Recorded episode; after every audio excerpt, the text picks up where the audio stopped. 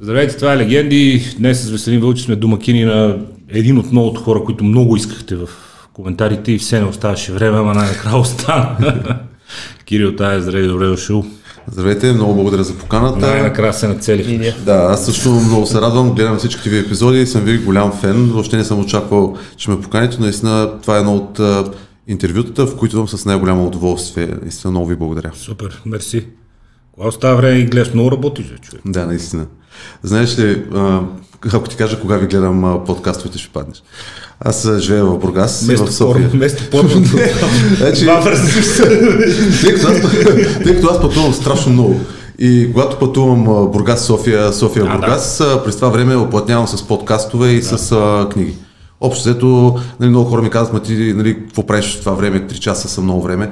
През тия 3 часа идване, 3 часа връщане, гледам подкастове и слушам онлайн О, книги. много така, хубаво, че- аз съм същия. Да, така че оттам а, ви следя всичките неща.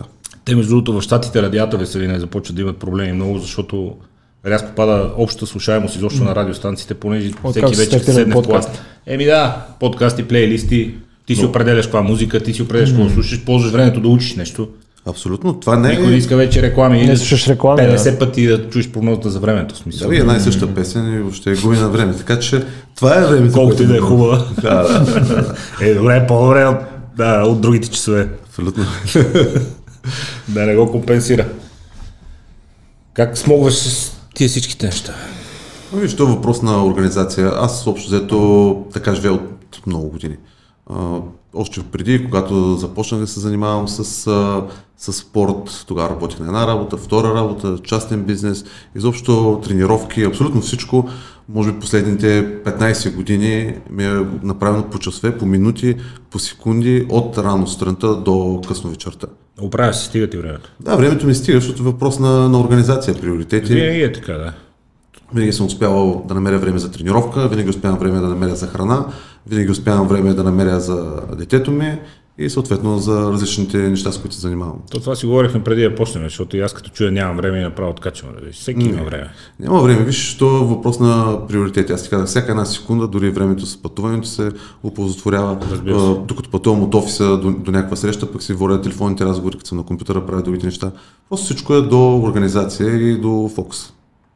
Къде е фокуса сега? Те при теб е много фокуси. Да, аз се занимавам с, с, с, с, доста, с доста неща. За да не се чудат не чак толкова запознатите, въпреки че нашата публика е наясно, но а, магазини за добавки, съвети за хранене и хора, с които работиш, храни, фитнес храни, мъфините, които ги унищожавам всеки ден. Точно. Успявам! Свършват от време на време, кажа. Те си известно доста, но няма мъфини. Викам, добре, дай нещо друго и зареждайте по-бързо. Да, стараем се доста. И хранителни добавки, абсолютно всичко, което е свързано с а, спортната индустрия. Общо всичките бизнеси, които изградих, те са свързани а, с, а, с спорта, с фитнеса и затова ми е толкова лесно. Как започна? Ами, Кога реши, че това е твоето нещо? Когато бях още ученик, аз съм завършил търговската гимназия, тогава за първи път общо взето влязах в фитнеса. Атлан Бургас, култова зала, предполагам, че няма човек от, от нашото поколение, който не е чувал за Атлант. Влязах в Атлант, а, естествено в началото тренирах съвсем лаишки, съответно нямах и особено големи резултати. Нито съм бил слаб, нито съм бил дебел, но нямах необходимите резултати. И тогава, нали, като всеки човек, нали, с по-аналитична мисъл, седнах, «Бе, чакай сега малко, първо аз тренирам, няма резултати, нали, на какво се дължи това нещо? И тогава започнах да чета, тогава бяха Олимп, мускули и фитнес, не знам дали си ги спомняш. Е, и То така, нямаше друго. чета и тогава имаше и ни бегали вътре, и ни авокадо. Това ти говоря, аз съм в момента на 40 години, това е, съм бил на 15-16. Това са при 24 години. В смисъл, а, хората, които са по-млади, които ме слушат сега, няма, може би няма да направят аналогията, но тогава сегашната... Тр- Трудно могат да си представят какво е да няма интернет всъщност. Точно да не е започнал интернета въобще. Да, не е платформите, не е социалните Да. мрежи, а въобще да не съществува това нещо и да ходим да търсим списания по будките, ако излезе новия брой. Точно така и вече И на нощна мрежа. програми. Сгъване, три повторения. Така. Да. какво е това сгъване? Как се прави? Няма.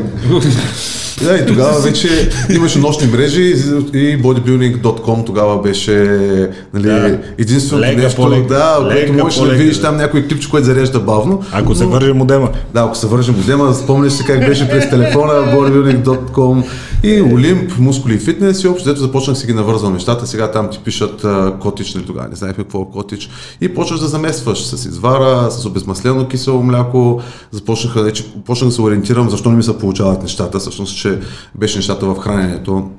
При тренирането знаеш, че всеки един тинейджър иска да влезе да тренира много, много и всъщност какво се оказва. Ние в междучасъците не е кифли, круасани, какво очакваме да Да, стане. и в един момент, когато навързах цялата тази информация, когато я причупих през това, което има в магазина, и накрая се получи нещо, че в търговската гимназия ходих с кутии на обяд с а, пилешко, с комрия. Много странно. Има, е, тогава бях около 60 на килограма, 60-60 няколко килограма. Те не са били големи кутии. Не? Да, завърших около 90, т.е. качих и 30 кг за 3 години. Благодарение на, на, на храня. Това, че разбрах още тогава ли, как да се храня, съответно започнах и да тренирам, започнах да слушам малко повече тялото и всъщност се оказа, че от много бързо направих този прогрес от 60 до 90, а, просто благодарение на това, че осъзнах как работи тялото. Съответно, вече се влюбих в спорта. Аз реално отчук на дърво. Тогава не съм спирал да тренирам в нито един момент. След което вече станах студент и продължих с всичко останало. Взеха да ми се получават повече нещата и съответно веднага идват хора, които казват «Бе, така и така, нали, ще може ли да помогнеш, нали, нещо да направим. И аз започнах да помагам на приятели, първо аз се храня така, пробвай това, преди не се получава, казвам, бе, дай да пробваме другото. Това всичко на база информация, в смисъл от всяко списание, А, мускули фитнес, всеки олимп. Това се прочиташ, защото те излизаха един път в месеца, т.е. ти цял месец аз чета тия три списания, знае ги наизуст. Отделно бот, да, еми, да, тръпка. Аз въпреки това, нали, през цялото време съм работил съвсем други неща. Работил съм в, дори в метро, като зареждал съм складове, по дискотеки съм работил барман, абсолютно всичко, докато бях. Всички сме работили всичко в тия но години. това нещо нали, продължаваше да, да върви паралелен, паралелен моят живот, свързан с тренировките. И тогава нали, персонален а, инструктор преди толкова години в Бургас беше просто немислимо, разбираш, това нямаше кой да, да даде пари за инструктор. И така постепенно, постепенно започнах работа там в един магазин за авточасти и реално тогава вече започна малко тази индустрия да се развива, започнаха хората да си говорят за добавки, за протеини, за... и аз съответно а, също бях от хората, които исках да, да, да вземам добавки. В Бургас имаше един магазин за добавки. Цялата стипендия от търговската гимназия отиваше в протеини. да, за щастие, моите родители не бяха от, като другите родители, в които всички им казваха, нали, той като порасне ще стане дебел, ще се разпуи и така нататък. И, и майка ми стоеше и им казваше, окей, нали, това вече говорим, а, като съм станал към 17-18 и тя казва, окей, нали, вашите деца излизат на купон, пият бира, пушат цигари. Моят син пие протеини, обаче е пълен отличник, изглежда добре, е, щастлив е, окей, смисъл, Ама- няма проблем. И това всъщност ми помогна много, разбирането в родителите ми помогна много, за да може нали, да си позволявам добавките и така. Браво на хората, много хубаво, защото аз също, особено от майка ми, съм имал много подкрепа по отношение на спорта, всякаква през годините. Жената идва по нощите ме прибира от тренировки. Аз се докарал до състояние да не мога да отида до автобуста, спирка, просто и се обаждам. Викам, ако не дойдеш, ми вземеш, лягам тук с пръст съблекаването. Не, сериозно, няма батерия никаква. Да, абсолютно. На дворазови тренировки. Знаеш, И а, браво на такива родители, ама не знам, защо човек трябва да се оправдава, че пие протеин смисъл. те тогава бяха так- такива... Те продължават да са. Вчера видях една публикация в Фейсбук на една жена, която иначе интересни неща пише, така много има голяма публика, общо взето в родителския профил, така да го кажем. И казва, казах и на тримата ми сина, понеже ходят на фитнес, само да сте пипнали стероиди. Ако някой пипне стероид, изчезва от дома ми и докато съм жива, никой няма да пипне стероид. Е, Хиляда процента съм сигурен, че ако я питам какво е стероид, няма да получа Няма да. Чест няма идея и за Да. какво служи...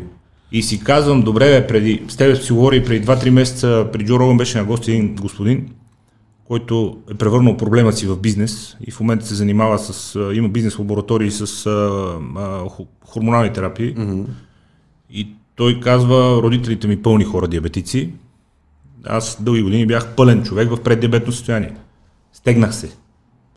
Убивам се от тренировки, паза диета и нищо вика. Стоя мек, изморен, нито мога да кача мускул, нито нищо. На следващия съм още по-изморен. Не мога да кача тежести, не мога да направя никакъв прогрес. Вика, не върви, не върви. И вика, по едно време бех тръгнал да дигам бялата кърпа, че родителите ми имат дебели и диабетици, аз си бъда дебел и диабетик, вика и така ще си умра на 35 години и това е. Нещо го е накарало да си направи и хормонално изследване, тестостерона му на дъното. В момента, в който го правил нивата на тестостерона, сега е приказка, като го видиш, не мога повярва въобще, че човек е бил с такива проблеми. И сега това стероид ли е, да го изгоним ли от тях, да го биеме ли с пръчка, Не, хората си нямат идея. Лео Меси на растежен хормон цял живот Е, сега, да, него ще го биеме ли, ще го трепеме ли, какво да правим сега, да го изгонат и него от къщи. Стероид. Така че, да, Да, извинявай. Не, Добре, няма- че, добре, че не си имал такива проблеми. Не, абсолютно никакви проблеми нямах и така постепенно вече ми се запали желанието и това да разглеждам добавките като нещо, което може да ми свърши работа. Тъй като аз не тренирах, постигнах резултати в момента, в който започнах да използвам и добавки. Тогава аминокиселини, първите аминокиселина таблетки, сигурно си ги спомняш, 2700 Universal. Е, беха едни такива, то няма преглъщане. Няма преглъщане. И така, постепенно, постепенно, тогава добавките бяха доста скъпи в, в България като цяло и аз докато работих в авточаст, нали, всеки от въпросните хора, за които им помагах, каза, бе, дайте да вземем някакъв протеин. Аз намерих едни протеини в, в Англия, тогава в един дискаунтърски магазин и гледам аз протеините на добри цени, обаче пък 200 паунда доставката. В смисъл на 200 паунда ти е безплатна доставката. Да. И аз викам, бе, дай, сега ще съберем двама-трима, си поръчаме протеини и, и за доста цена, примерно на половин цена от България. И започнах да поръчвам. Там имаше определени марки, които този месец са на промоция. И почвам да поръчвам, всички са доволни, дай да поръчваме следващата седмица пак. Поръчвам, поръчвам, викам, бе, те, те поръчвам, да ги сложа малко отгоре, те пак са доволни, пък моят протеин ще, ще дойде фри. И започнах така, постепенно пък а, станаха още повече хората. Викам, бе, пък, що пък да не изкараме някой лев от цялата работа. Все пак, ако е удобно. Ако да, е ама всички са доволни. Правиш им програма, показваш им всички протеиница, ти ги взимаш на почти на половин цена, защото аз си взимах нали, неща, които и да ми остава някаква горница. И аз сега викам, бе, така, така или че са ми останали някакви пари в горница, викам, дай ще взема още един протеин за всеки случай. Някой го поиска да ни чака една седмица, да му го дам. И така леко по леко, леко по леко, на майка ми хола, беше залят с, с, с добавки и протеини в един момент. беше залят. И така си казаха, бе, дай това нещо в крайна сметка да, нали, да го прехвърля в бизнес и направих първия сайт Красиви тела преди 12 години. Реално преди 12 години вече официализирах с фирма и всичко направих сайта. И започнах, направих един малък магазин в Бургас, много малък магазин. Да. И започнах леко по леко, леко по леко. Нещата започнаха да се случват. В един момент вече можех да си позволя да не работя в магазина за авточасти, защото тогава, ако сега ми е заета програмата, тогава нали, започнах и първите персонални Това тренировки. ти е втора работа, да. И Да. След едната работа се захващаш с твоята си работа, да. Значи, знаеш как изглеждаш тогава един? Аз просто и в момента, като си помисля, ставах сутрин в а, 4-5 сутринта, за да мога да отида в залата, да тренирам от 6 до 7. В 7 идваха първите клиенти, двама клиенти тренирах до 9. В 9 се тръгвах за магазина за авточасти, работех до обяд. На обяд излизах в обедната почивка, отивах в моя магазин за добавки, да правя консултации. Като свърша работа, отивах в магазина да учета, връщах се в къщи, късно вечерта, започвах да работя по сайта. Тогава нямах екип, хора, които да стоят. Започвах да работя по сайта, да правя поръчки и това приключваше 12.1. И това са няколко години, докато мога да, да успея да си позволя да напусна работа. И въпреки, че работа беше нали, много хубава, Докато отлепи от нулата. да, и един ден бях на състезание във Франция и след състезанието тогава си казаха, бе, вече е момента, в който нали, трябва да започна да, да работя това, което искам. Имам основата, имам клиентите, имам възможността, знам, че се справя. И така, тогава казах на бившата ми жена, нали, приключвам с работа, предупредих моите работодатели няколко месеца по-рано и от 1 януари всъщност започнах се занимавам изцяло само единствено с хранителни добавки и режими. И така вече започна всичко. Оттам ли дойде, сам ли успя да се оправиш с всичко, което е нужно, защото ние сега виждаме крайния резултат, но да се произведат всички тия продукти, да, се, да стигнат до всички зали и до всички магазини, това струва много пари. Самото това нещо струва много пари. Виж, Как се оправяш с финансирането, въобще да, това непрекъснато да се разрастваш и да се занимаваш с толкова много неща? Когато започнах с добавките, тогава беше един много хубав бум и аз тръгнах, тръгнахме доста добре, развихме сайта, тогава бях част от Body Constructor платформата, не знам дали си я спомняш. Да, да, да. Тогава правихме YouTube видеа, супер промяна в канала едно, нали, доста нещата се случиха, имах нали, участие тук в магазина на Constructor, нали, после изляза и така нещата се получиха и всичко вървеше добре, внасях добавки, продахме добавки до момента в който дойде пандемията. В момента в който дойде пандемията, всичко за няколко дена приключи. Аз тогава наистина го, го приех много тежко, защото виждах как всички програми спират, всички добавки спират, всички зали затварят, всичките ми клиенти свършват. Аз имам един екип от 4 човека, аз и моето семейство Да. които трябва да, да изкарваме пари, защото имаш найем, имаш разходи. И тогава, нали, а, седнах и си казах, виж какво, нали, трябва, а, трябва да се възползваш от тази ситуация. Няма как да седнеш да почнеш да се оплакваш. И тогава видях... То има как, ма няма никакъв смисъл. Не, за, тогава, тогава си казах хората какво правят. Почнах да наблюдавам хората. Те какво направиха хората? Прибраха се вкъщи, започнаха да ядат и да дебелеят. да? И тогава си казах, окей, тия хора искат да ядат. Обаче искат да не дебелеят. Дай ще им дадем нещо, което да ядат, да бъде вкусно и да не дебелеят. Извинявам се. Да. И тогава дойде идеята за, за, за протеиновия мафин. Отделно аз винаги съм имал афинитет към храна, която да бъде вкусна и полезна. Аз изключително много винаги съм пътувал, правил съм си палачинки с, а, знаеш, с увеси, с яйца, Да. но те издържат един-два дена нали, в, по време на път. Не, не е нещо, което може да носиш навсякъде. Истината е, че малко след готвенето и ако не си го изядеш докато е прясно и топло и такова, не, почва да И- стават едни подметки, нали, ти преглъщаш, защото знаеш, че е чисто и полезно, ама... Не, е също. това, на не е третия, това. четвъртия Не е ден. това. Да, и тогава си казах, дай да ги съчетаем нещата. Нуждите на хората плюс моите нужди. Аз винаги, когато съм създавал нещо, винаги съм го минал през моята призма. Аз мисля, че 2021 ги засеках на морето за първ път на Любен в залата в Макс Файт. Оттам Да, ги започнах. ние, за- да, ние започнахме от Бургас, естествено. ги запуках. Да, оттам започнахме. Оттам Оттам започнахме. започна любовта ни Да. с шоколадовите мафини. Оттам започнахме, създадахме първия мъфин без никакви мазнини по моя рецепт, с много протеин. Оказа обаче, че хората не им харесва този тип продукти. След това създадахме по-балансираната версия, като добавихме полезни мазнини вътре, балансирахме я и в един момент нали, нещата с мъфините се получиха, започнахме да работим, паднаха, нали, падна пандемията и тогава вече беше момента, в който аз трябва да избера кой път да поема. Дали определения обем от, от работа, която имаме към магазина за мъфините или искам да се занимавам с това нещо професионално. И тогава вече а, си казах, това нещо ще го правим както трябва. А, за финансирането отидах в, в банката. Беше много интересно, тъй като а, тогава вече след пандемията нали, нито оборот, нищо не беше същото както, както трябва Да, да, бъде. какво да покажеш за 2020? Да, но за мое огромно щастие намерих разбиране не в една банка, във втора банка. Разказах им за какво става въпрос, какъв ми е плана. Аз отидах с брилянтен план, смисъл, как, всяка стъпка, какво Да. ще се случи, какво, тук ще поръчаме това, това ще направим, това, това, това. След което получих финансиране от банката и, и стартирах. Започнах и леко по леко, с много работа, а, започваме да влизаме в различни обекти, продукта се хареса и оттам нататък е, идва вече трудната част. Много, много, много работа. Малко по-късно направихме офис тук в София. Моята приятелка се включи на пусна нейната работа и се включи в, Да. в бизнеса. Тя изключително много ми помогна, защото качествата, които аз притежавам, при нея са по-слаби. Качества, които на мен ми куцат малко в, в някои неща, тя е силна и всъщност тази колаборация ни помогна много. И тогава вече седнахме, измислихме и миси мистер Фит. Това са друга версия. Вафличките. На, да, вафличките. Сега към добавихме и вафлички. Да, те са Браво. вече са продукти без захар, тъй като Браво. пък дойде момента, в А, и който... тази вафла, да. Точно. Браво. Да, дойде момента, в който а, хората а, искат да ядат сладко, но не винаги, не заради протеина. Първо аз вземам протеиново барче също, не заради протеина в барчето, а за да ми е сладко, за да ми е вкусно.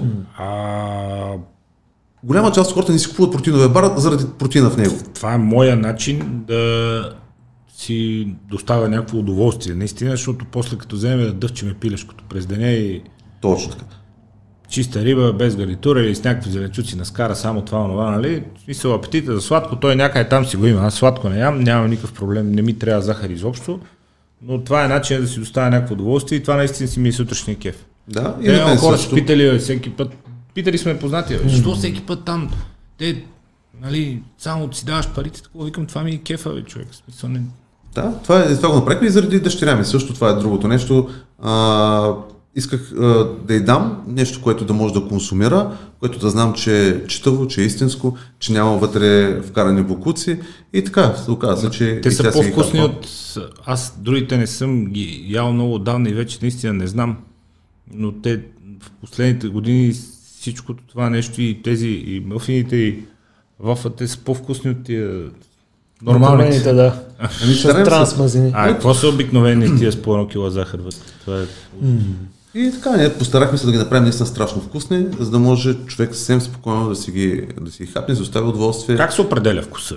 Ще ти разкажа една история преди години. Ти като кажеш колко си работил, аз сега се заговорихме с един познат преди малко, аз на 24-5, като бях се занимавал в това строителство и с такова и правих една сграда тук в студентски град. Имах 90 човека на скелето тогава. Сега, ако ме накараш да се занимавам с това, няма никакъв шанс. Няма проблеми хората. Не, не, не, не. Никакъв шанс няма. Да видиш ти на 90 човека всеки четвърта да пише задници, всеки петък да им плащат заплати. С къв акъл. Ма, както и да е, глада, знаеш, по-силен Е, от ток. как? Но имах шоурум за гранит за камъни. И има вътре един гранит, който аз страшно много си го харесвах. Един оранжев, красив, китайски, оранжев, едно пръскано такова, в едни ярки цвете, страхот. Един квадратен метър не съм продал. От това, което на мене ми харесва. Хората влизат, и аз казвам, добре, виж го толкова хубав той казва. Е, да, супер е, ще си купа кафяв. Ето, Как Веднага- разбираш вкусовете, как, как и откъде идва смелостта да пуснеш нещо и да си сигурен, че на хората забележиш, им хареса. Не на теб, Да. не на приятелката ти при цялото ми уважение, не на твой екип, а на хората. Веднага ти, ти казвам две неща. Първото нещо е, още в началото, когато тръгва да ги правя, пуснах още два вкуса. Ягода и портокал. Те ги няма. Тези ми харесваха на мен. Портокала, аз съм изял най-много портокали от всичко. Портокал и ягода, в момента ги няма портокал и ягода, защото какво се оказа, че хората са като, като твоя гранатоглец. Аз казах, ягода и портокала са страхотни, а те взимаха 5% Те от много пазара. да шоколад. Да, точно така. И когато започваме да правим вече следващи неща, затова апдейтнахме рецепта. Ние сме апдейтнали три пъти рецепта на мъфина. Да. И това е защото слушам потребителя. Да, на мен ми харесваха да са без мазнини, защото аз храня с по-малко мазнини, с повече въглехидрати. Това така го усещам, така го бях направил. Хората казват, на мен ми е сухо, на мен това нещо не ме наяжда, не ни харесва. Апдейтнахме, добавихме мазнини. По Мазнина същия- по-път няма вкуса. Да. точно така. По същия начин с Миси Мистер Фит. Когато направих, ние разработихме няколко формули. Малко по-меки, малко по-твърди, с повече крем, с по-малко крем и започна много голямо тестване. Нямаш идея колко а, килограма са се изяли от тия продукти, докато изберем формулата. Между другото, Миси Мистер Фит вафличките, ванилията и шоколада са много сладки. Но хората казаха, искаме нещо, което много да е сладко и да бъде много вкусно. Да си задоволят нуждата Да. за сладко, без да си вредят. Тоест на мен ми идват по-сладки, отколкото е моят вкус, но за потребителя това нещо се търси. Така че аз научих да слушам потребителя. След като а, изярах няколко а, стотин кашона с ягода и с а, портокал, да, тогава, когато вече наближи срока на, на годност на портокал, може би и на ягодата, може би ние бехме един от малкото, което аз имах наистина много кашони и викам, бе, няма как да ги фърлим, не искам да ги фърлям тия кашони. И на, изядах и направих едно видео и казах, вижте хора, значи, това е храна, която струва пари. Ще я дам на минимална цена, елате купете я, за нея хвърлим. Да. И, и, и всички казват, ма как, нали, как ще излезеш пред всички да кажеш, че имаш изтекла стока? Не, тя не е изтекла, тя изтича след един месец. За мен е по-окей да кажа, да, тази стока изтича, Разбира се. признавам си, елате купете я на по един лев мъфина, аз ще бъда на загуба, да, обаче няма да я хвърля. Ако не ви я дам, ще трябва да я хвърля. Те казват, ма ти така се обясняваш марката и така. Викам, окей, може да е от бизнес гледна точка, може да не е правилно това, което направих, но чисто Не, командна да, сигурно, гледна всички точка, промоции, защо? не, то беше, аз го пуснах на, на по-доставна цена, само и само да дойдат да го купят хората, да го изядат, за да не го хвърлим, да не го, да не го бракуваме. И така е смисъл, и, и това се случи с ягодата и с портокала. А, изядаха се. Е, може би имам някаква вина тук, защото те тук знаят като свърши шоколада и викат няма мафини. Да. И така, Така но всеки виж, няма бизнес без да, да има някаква грешка. А, разбира се. че аз не го приемам като Това е някакъв да не а, сте страх от грешки. Не, въобще всеки един продукт, с който тръгваме, сме абсолютно наясно, че а, нещата може да не се получат въпреки проучванията, но за сега а, съм щастлив, че нещата се харесаха и в България, и в чужбина. Добре са. Отличен опит, казвам. И аз Да, няколко кашона са при мене. много се. Да, много се радвам, че ви харесват. Така Няколко кашона са при мене. Да, е Аз мислех, че, да, аз мислех, че ви изненадам, когато ви ги доставя, но то се оказа, че Е, вие имате подготовка от преди това. Професионалисти, ало. Да, което много, много ме зарадва. Вече днес общо взето и поканата ми зарадва много и това, че вие сте пробвали нашите е. продукти също. А, как почна едно време да тренираш? Как тренираш сега? И като погледнеш назад към времето, към това, как си тренирал едно време, как, каква ти е оценката? Толкова се знало, това е било положението. Щеше ли да започнеш по друг начин, ако имаш всички тия знания сега? Как и какво? Или всеки трябва да влезе постепенно и сам върху себе си да пробва и да види кое работи, кое не. Да, как тренираше преди, как се научи да тренираш и как тренираш сега. Сега, когато започнах да тренирам, като всеки един човек, първите няколко седмици бях като патя в кълче, ще влизаш, гледаш и може би направих една-две тренировки, три, излязох от залата и казах, «Нали, ням, няма как. Тогава един съсед ми подари книгата на Еньо Рангелов. Взех книгата на Еньо Рангелов. Ти най-вероятно си е виждал тази книга, може би всички да, в нашите Е, поколения. Някой имаше една и е, се въртеше. Да, същия случай. Съсед ми я даде и тогава с книжката в Атланта. В смисъл, това е, си е страшна карикатура. Там са едни огромни а, мутри от едно време и аз отивам с книжката. А, Бургас, абсурд. Е, абсурд, нали? Огромни. Откъде пък ги намери, бе? Огромни, аз отивам с книжката и така, така започнах а, по неговите програми, както казах, нямаше много големи резултати, поради ред причини, неправилно изпълнение на упражненията, не си чувстваш мускула и всичко останало, което върви с един начинаещ. Всичко, което в момента, когато започнах да правя програми, след като си минал през всичко това, вече знаеш как да накараш човека да, да тренира, за да може да прогресира. С години съм тренирал по много различен начин зависимост от целта. Аз и до ден днешен казвам, че човек трябва да тренира така, спрямо каква му е целта. И голяма част от хората, които нямат в момента резултати, ги нямат точно заради тази цел. Те влизат и казват, аз искам да стана як. Окей, но означава да си як? Да, си, да имаш повече мускули, по-малко мъзни, да си издържлив, да си бърз. Точно така. Тоест, аз а, а, винаги съм, а, не знам, някак си го бях оцелил а, периодизацията. Отделям си период за мускулна маса, в който ти знаеш, когато тренирам за мускулна маса, тежки тренировки, базови упражнения, големи почивки, с а, винаги да гледаш да прогресираш. Оцелих това нещо и да кажем на всеки 3-4 месеца а, покачване на мускулна маса, пусках периоди, в които да кажем а, се изчиствам и общо взето така въртях нещата, докато всичко беше свързано с фитнеса и бодибилдинга, когато моята цел основна беше това как аз Визия. изглеждам. Да. Визия.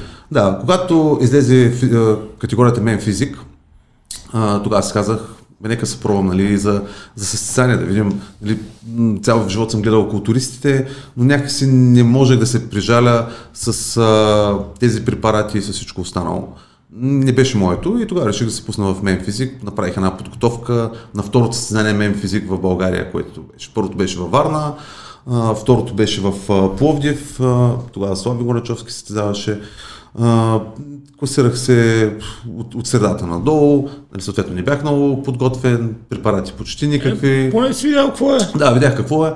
И така, да ти кажа, не усетих тая любов към сцената. Някак си, нали знаеш, ти като стъпиш на сцената или а, тръгваш или не. И тогава после направих още едно-две състезания във Франция. И так- така, в смисъл тренирах доста бодибилдинг. В един момент а, вече си казах, че това нещо не ми е достатъчно и постепенно започнах да търся альтернативи. Започнах а, с различни а, функционални тренировки, кросфит, започнах да вкарвам а, повече а, кардио, започнах да, да правя спринтове, започнах да използвам различни неща, които видях, че започнаха нали, да, ми, да ми харесват, да ми се отразяват добре на тялото и преди няколко години се запалих по бразилско джиу-джитсу и започнах да го комбинирам с а, моите тренировки. Да. И съответно бразилското джиу-джитсу и подготовката за него с фитнес тренировката малко се бият. Затова тогава започна... Що? Тя, силата е универсална, тя си Не. приложима навсякъде, не? Да, само че когато а, издръжливостта е по-различна, защото в бразилското джиу-джитсу ти имаш много изометрия, изключително много изометрия. Имаш издръжливост, имаш моменти, в които имаш, когато теб те натягат, имаш моменти, когато ти Да, натягаш. статично напрежение. Няма. Да, в смисъл, силата винаги ми е помагала, но реших да използвам различни варианти, да, да, да вкарам движения, които да ми помогнат в а, те- тези мускулни групи, които участват в джиу-джитсото. И така, и в момента това, което, което правя, отново съм си, периоди, а, нали, съм си направил а, периоди, покачване на мускулна маса, изчистваш период, след което вече, когато а, се поизчистя, започвам да вкарвам функционални тренировки, за да може да се чувствам добре и общо взето ги въртя по този начин. Как определяш целите? Защото и аз виждам страшно много хора. Това, че са много е супер. Това, че са в залата е супер. Това, че тренират някой нещо, бутат, дига, там, прави, струва, без значение. Това, че са самия факт, че са там, че са съблекли, че са отишли да спортуват, това е супер. Моето уважение към всички хора, които ходят да тренират. Но виждам, че 90% от тях наистина се мотаят по залата без да имат ясна идея какво точно се случва. А сега след празниците видях някои човека, които видимо бяха надебелели и се бяха отпуснали по време на празниците, което е грехота за някой, който ходи всеки ден да тренира, да регресира вместо да прогресира. Как се дефинират целите?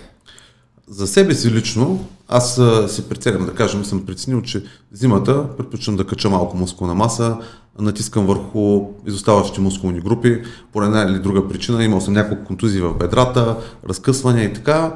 И акцентирах, първо тази година специално, акцентирах върху обемите на бедрата, натиснах, правих тежки тренировки, храних се доста повече, стигнах до 98 кг, което за мен си е доста голямо тегло. И сега постепенно вече намалям калориите, увеличавам кардиото, нали, сменям начина на тренировка, като идеята ми е естествено да запазя мускулната маса. Тоест аз в момента, когато отида в фитнеса, моята цел основна е да запазя мускулната маса. Тренирам по този начин, който да ми помогне да запазя мускулната маса. Мазнините, аз знам, че ги изгарям с дефицита, който създавам с диетата и така нататък. Тоест аз съм с ясната цел, че не влизам да се убия да тренирам 2 часа, защото това нещо, специално с моя организъм, действа много а, катаболно. Тоест аз отивам в залата, знам, че няма да кача мускулна маса повече от тук на този дефицит, знам, че отивам да се запазя мускулната маса. След като изчистя това, което нали, прицелям, аз не се готвя състезание, но да кажем, че искам да постигна малко по-изчистена физика, както почти всяка година. И това ми е целта. За 2-3 седмици започват да се виждат резултати след втората, трета седмица и обикновено между 8 и 12 седмици правя нискокалорийна диета, след което вече преценявам дали ще поддържам, най-вероятно ще мина на функционални тренировки и на поддържащо хранене. Тоест, може да кажем, че след началото, когато целта е била просто да заякнеш, mm-hmm. си пробвал максимума през цената и в момента целта ти е дълголетие. Точно да така. има във времето, да мога да си разполагаш с тялото и да си правиш каквото си иска с тялото, да тичаш спринт или да играеш да. жицо или каквото и да било, да си разполагаш с тялото за възможно най-дълъг период на време напред, без контузии, без отслабване на сила, без загуба на сила, без загуба на мускули и на еластичност. Много често в, даже скоро в един пост някой беше написал долу, да бе, ти какви съвети ни даваш, че 20 години си в една и съща форма. И аз казвам, да, аз това го приемам като комплимент, че 20 години съм в една и съща форма. В смисъл, аз не го приемам като, а, да, не го приемам като обида, а го приемам това, че аз 20 години нали, успявам да държа Не една форма. Нали? Не се ли замисляте, че може би след като е 20 години май не е форма? Да, така че, В нали, смисъл, а, ние с него това ще шегуваме, нали, редовно, като се срещам с разни хора, викате е страшна форма, ма не е, не е форма. това е, не е форма това. това е. Така Няма изглеждаш. девиации. Това е положение, това е крайният резултат от първо, второ, трето, четвърто, пето, шесто. Да, аз да кача голяма мускулна маса. Да, ти знаеш, това е процес. Може да се случи да се качи, но на мен тази мускулна маса първо не ми трябва, второто не е функционална, не е приложима за, за, за моя лайфстайл, който говоря. Това са огромно количество храна, много тежки тренировки ти знаеш за какво изисква това нещо. Аз не съм състезател по културизъм, на мен тази форма не ми трябва, тези мускули не ми нужда. трябват. Няма да. нужда. На мен тази форма, която опитвам в момента, ми, ми е окей като визия, окей ми е, че лесно я поддържам с тези тренировки, това време, което мога да отделя и с това хранене, което мога да си, да си позволя като, като време, на мен ми е окей. Така че аз съм в баланс със себе си. Поред мен, хора като теб е много важно да обясняват а, точно тези неща, че първо тялото трябва да служи на целите, второ целта е да се осигури а, максимално дълъг активен живот. Нали, Келф е да, че си живял 100 години, ако последни 40 с в инвалидна количка не мога да отидеш сам до туалетната. Абсолютно. И когато се дава бодибилдинга като лош пример, първо, вие като бодибилдерите не можете да станете. Да. Сигурно е. Хиляда процента. Много. Хиляда процента. Сигурно, че никога няма да станете като бодибилдерите. А, бодибилдинг е максимума. Той е както Формула 1 към автомобилната индустрия. Там се гони абсолютния максимум и вече се вижда в гонене на максимума, кое работи и кое не. Точно така. Това, което работи, остава. Чистата храна си остана във времето. А, хормоните, ако ще си останаха във времето, колко време мина вече, колко години всички изследвания сега ги се препоръчват, не само, че не се отричат, а се препоръчват, особено за хора над 40-45. Въобще от бодибилдинга дойдоха много неща, които станаха мейнстрим и в момента са отговорни за доброто здраве и добрия външен вид на страшно много хора. Да. От бодибилдинга е Формула 1, значи там работа няма да. Го гледайте бодибилдинг. Но когато човек каже, за какво са ми тия мускули? Мускулите трябват, защото а, хипертрофията е обратното на атрофия и дистрофия. Нали? Ако не искаш да си атрофирал или да имаш заболяване, свързани с дистрофия, някаква загуба на мускули, да не може наистина да стане само телото и да отидеш сам до туалетната, да не говориме да излезеш на заведение и да правиш секс или да си играеш с децата, нали? Смисъл да, затова ти трябват мускулите. И те трябва да поддържат и да се пазят. да, много хора ги е, гледат. Изпадат в крайности. хора. Аз не искам да стана такъв и за какво ми е това? Повярвай ми, трябва ти. Да. Абсолютно и това е и най-добрата антиейджинг терапия и момче го бяха казали тук при теб и отделно аз много често виждам хора, ме боли кръста, няма да правя тяга и така. нататък. Окей, ма ти нямаш грам мускултура, ти цял ден стоиш на стола, ти електрите въобще си тотално атрофирали. Ти винаги ще боли кръста. Дори каквото и да правиш. Ако започнеш да тренираш както трябва, ако си ги тренираш тези еректори, ти никога няма да те боли кръста. Тоест мъртвата тяга и движенията за долната част на гърба, те няма да ти разрушат кръста. Ако те е страх от тяга, прави екстензии, не, нещо. Да, не, не, прави... говоря тренировка за долната част на, на гърба. Няма значение. на, на гребния тренажер Ами ти седни, ако те е изометрия да- страх от тяга, каквото ще, ще Изоме- хиляди варианти. Изометрия, аз съм имал хора нали, с дискови херни. Изометрия прави за, за, за долната част на гърба. Пак ще го стресираш този мускул ще го накараш да, да работи. Да живне. Да живе, да, пък ти знаеш, отделно краката, те са основата. Без, без бедра, без силни глутеуси, без, силен, а, без силни еректори, естествено, че ще боли кръст. Въпросът е, че а, първо, продължава темата с жените, които не искат да се якват. Не може да се якнете. Няма как да стане. И второто е, че а, наистина хората в някаква степен продължават да гледат скептично към штангите.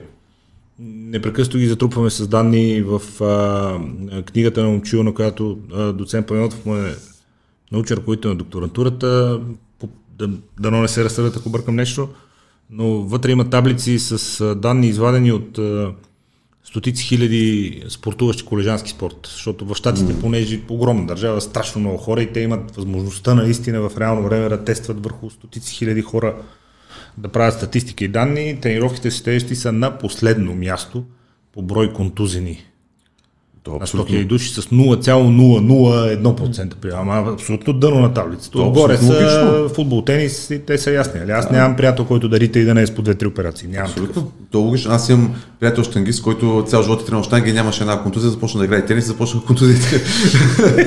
така че... Ай, сега за тенис съм става. Добре, е. Така че, не давам като пример каква е логиката. Цял живот си дигал штанги, нямаше една контузия, започваш да играеш тенис и започват контузиите. Нали? А, сами- самите движения, ти знаеш, те са доста резки и така нататък. Са много, много различно е. Аз уверено твърда, че заради штангата нямам контузии в тениса до момента да чух на дърво. Никакви. И другото, което ти си познаваш тялото, това е много, много важно. Човек да си познава тялото, мускулатурата. Ти, ти винаги, когато си тренирал тази мускулатура, тя винаги ти дава сигнал. И ти, дори без да го осъзнаваш, мозъкът ти, преди да се травмираш, ти дава сигнал да спреш, защото просто тялото ти познава мускулатурата и кога какво ще се случи. Човек, който не е играл физическо, може да се затича и да скъса мускул, да си навехне глезна и така нататък, защото той не, не, не е свикнал да, да чува сигналите на тялото, да ги усеща. А той не знае какво се случва също. Точно за това така, че тези хора Нито знае какво е станало, нито защо е станало. Нито... да. Тези, той дори преди да стане контузията, а, въобще не го очаква, докато твоето тяло ти толкова доб- добре го познаваш вече с, с годините, с штангата, защото в бодибилдинга създава тази връзка между мозъка Много голяма и връзка между мозъка и отделните И мускули. затова травмите, в който и спорт да се занимаваш, винаги ще бъдат по-малки, отколкото хора, които не, не си познават мускулатурата, тялото и всичко останало. Имате голяма аудитория. Ти и още някои души имате много голяма аудитория. И съветите, които давате, вашата работа е да давате съвети. Съвети не давам, само споделям. И редовно отказвам на някакви хора да им дам съвети. Имаше някои се разсърдиха. Явно не знаят. Както и да е, идват при мен. Може ми да правиш някаква програма? Ами не, аз не се занимавам с тази приятел. Но както и да е, извинявам се. А, но вие, които давате съвети, аудиторията е много голяма. А съветите в голяма степен, за да могат да стигнат до цялата аудитория, трябва да са в някаква степен универсални. Кои са универсалните съвети, за които първите три, за които би се сетил и към мъже, и към жени, въобще към цялата ти аудитория от хора. Спорт, защото хората са прекалено различни. Спортуващи, не спортуващи, заети, които един-два пъти седмично ходят, които всеки ден ходят, маниачени, мързеливи, най-различни, скептични, с проблеми. Кои са трите универсални съвета? Първият По съвет, отношение на тренировките, после ще минем изцяло и на хранене. Да. Първият съвет, който и преди малко казахме, каквото и да се занимаваш, какъвто и спор да тренираш, ти първо трябва да знаеш каква ти е целта. Не знаеш ли какво правиш и защо го правиш, оттам нататък всеки един друг съвет е абсолютно излишен. Тоест първото нещо е да знаеш каква е целта. Второто нещо, което е супер важно, Дай да навлезем малко тук. Дай да дефинираме някакво вида цели. така, станеш може да имаш цел по-силен, да станеш да станеш по-силен, по-издръжлив, по-бърз, да свалиш килограми. да свалиш килограми, да изглеждаш добре, да, да, да чисто здравословно, социални контакти. Да, някой може да, да идва в залата за социален контакт. Но ти, Супер, когато- нека. Окей, обаче ти отиваш с мисълта, че ти си за социални контакти. Ти няма да имаш резултати. Твоята цел е за социални контакти. Окей, аз уважавам твоето мнение. Дошъл си за социални контакти. Там се разтоварва, готино, малко карти. Окей, но ти си с мисълта. Не можеш ли да влезеш в залата за, и цял ден да се приказваш там и да чуеш защо нямам резултати. Да, ти си дошъл за социалните контакти. Тоест, първото нещо е целта. Второто много важно нещо, което е универсален съвет, е това е как ще постигнеш тази цел. Защото, окей, аз идвам за цел да кача мускулна маса. Окей, идваш и правиш един час кардио и два часа приказки. Тоест, окей, ти си имаш цел, да. Ти знаеш, че си дошъл в залата с цел. Как Начин, ще, начин е да я постигнеш. Как ще я постигнеш? И третия много важен съвет, който дам, е тракинга или проследяването на резултатите. Защо? Защото ти, когато решил си да, да, да качваш мускулна маса, имаш цел. Казал си, че купил си програма за покачване на мускулна маса и така нататък. Имаш а, начина. начина по който ще постигнеш. Имаш и начина, да. Обаче не постигаш резултати. И правиш едно и също, едно и също, едно и също, едно и също. И кажеш, бе, аз тренирам за мускулна маса, аз тренирам за мускулна маса, пък нямам резултати. Окей, минава седмица, 2, 3, 5 месец, година. Примерно аз следвам резултати на еди си, кой треньор ми е казал, еди си какво да правя. Окей, ма ти една година нямаш никакви резултати. Тоест ти трябва да правиш тракинг, следение на нещата. И ако нещата не се получават, това не е твоята програма или не я правиш като, като правило. Тоест тези три неща, те са универсални за всеки един спорт и за всяко едно нещо. Okay. Цел, начин резултат. и резултат. Дали имаш или нямаш. Следиш, за да знаеш дали трябва да нещо да се промени или не трябва. Три неща абсолютно универсални за абсолютно всеки един човек. Доцент Панайотов казва базата е силата. Силови тренировки. Първото трябва да натрупаш сила, мускула трябва да има сила, тялото трябва да има сила, оттам идва и костна плътност, здравина на стави, уплътняване на сухожилия, въобще ползи, ползи, ползи, колкото искаш, защото силата, той казва, може да се трансформира във всичко.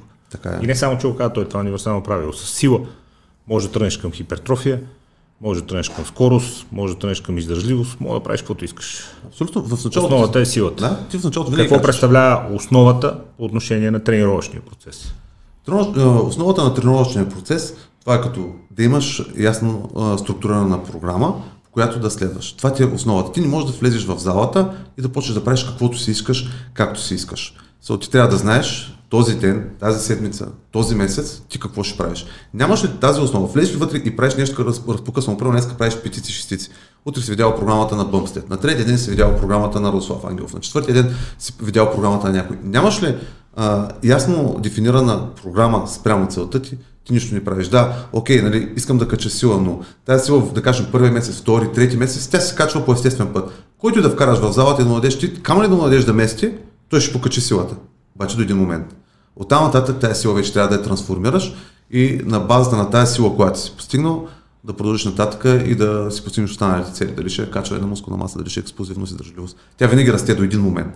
Но там нататък или трябва да управляваш, или трябва да я качваш. Кои са най-основните протоколи, които вълнуват клиентите ти? Хипертрофия, предполагам. Другия е да се събере човек да посвали мазнини и да направи по-фитнато тяло. Mm-hmm по-прибрано, по-спортно, по-комплексно и предполагам хора, които специализират в отделни спортове. Някой търси скорост, някой търси издържливост. Да, специално при мен по-голямата част ние доста често, преди когато работих в Боди Конструктор, тогава започнах с първите онлайн програми. И така, тогава бяха вътре Тони Шивачев, Румен Спецов, нали, те бяха културисти и при да. тях повечето хора, които идваха, бяха нали, момчета, които искат да направят мускулна маса, релев, нали, да изглеждат вау, нали, монстър. Тогава при мен започнаха да идват хора, които искат да имат фитнес лайфстайл, да изглеждат добре, да се чувстват добре. Тоест аз още тогава започнах тая линия на хора, които търсят може би баланса Нямам типични културисти, макар че съм имал състезатели през годините и жени, особено бикини. Про карти спечелихме още много преди да стане тази занимание, нали, с Ева Георгиева, Санита и така нататък. Но винаги а, при мен са идвали хора, които искат да изглеждат добре, които го правят за лайфстайл, които а, гледат да се, да се хранят, да постигат резултати. И може би това, което аз преповядвам за а, за различните периоди, за периодизацията, за това постоянно да си във форма, по-голямата част от хората ми са именно такива, които искат а, да поддържат а, балансирана физика.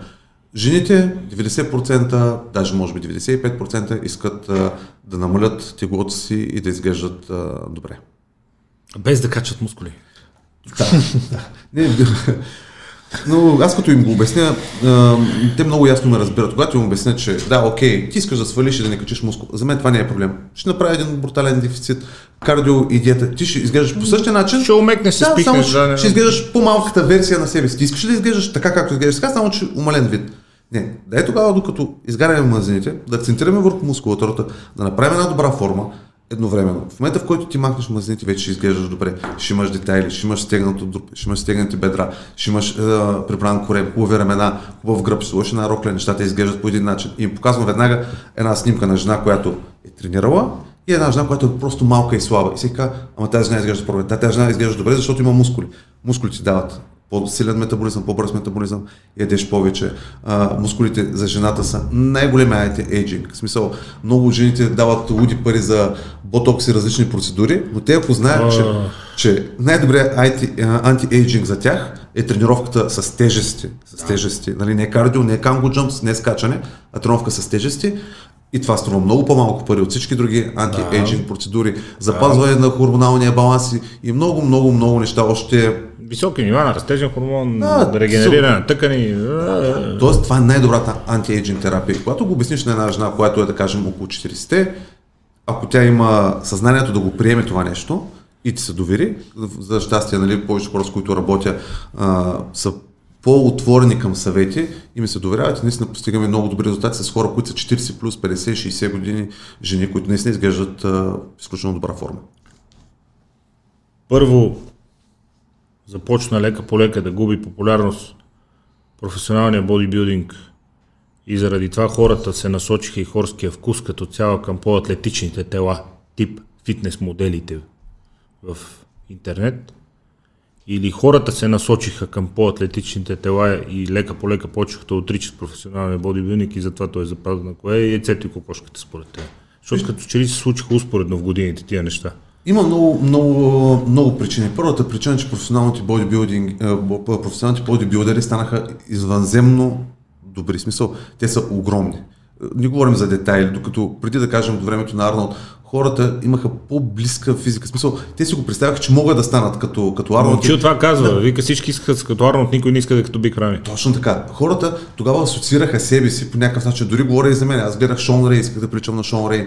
Нали, а, а, тренирах по този начин, макар че и той е в, в, сравнително сравнител, а, новата ера, но въпреки това, нали, тогава нямаше монстери, вече, вече после излязаха преди, Дория, преди Дория нямаше, да. да.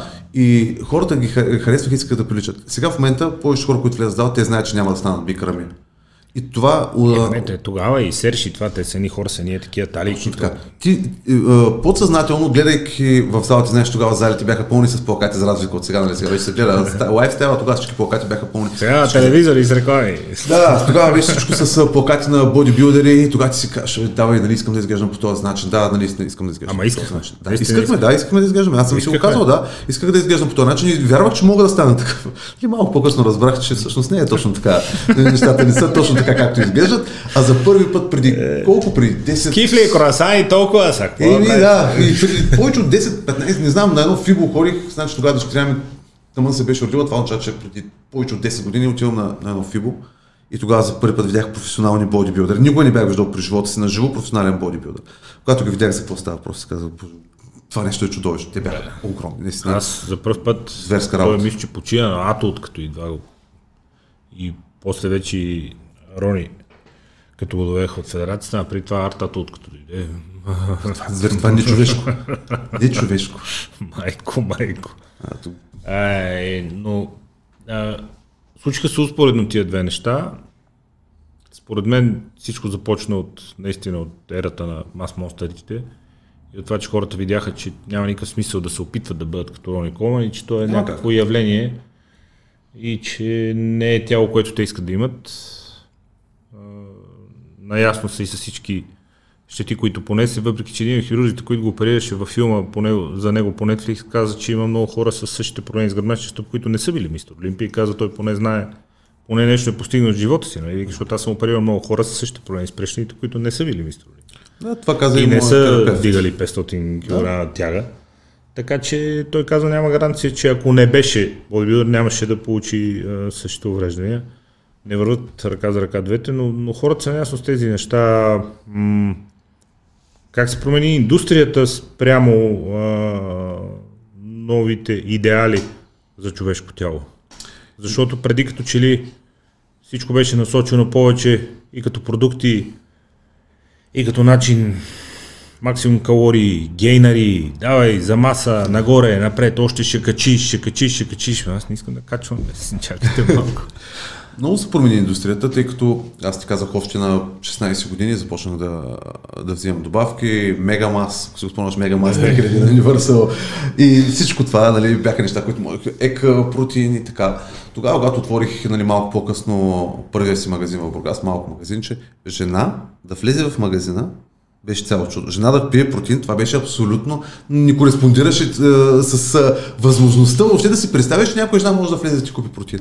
В момента повече от 60% от потребителите на, на добавки, на протеини са всъщност жени. Витамини, минерали, те много повече а, залагат на, на добавки. Върви на- осъзнаването вече, всички процеси, като са на място, как се отразява това на външния вид и на тонуса. Да. Всичко това помогна, социалните мрежи изключително много помогнаха на това жените да видят а, какво се случва а, с техните тела, когато започнат да се хранят добре, когато започнат да, да приемат добавки.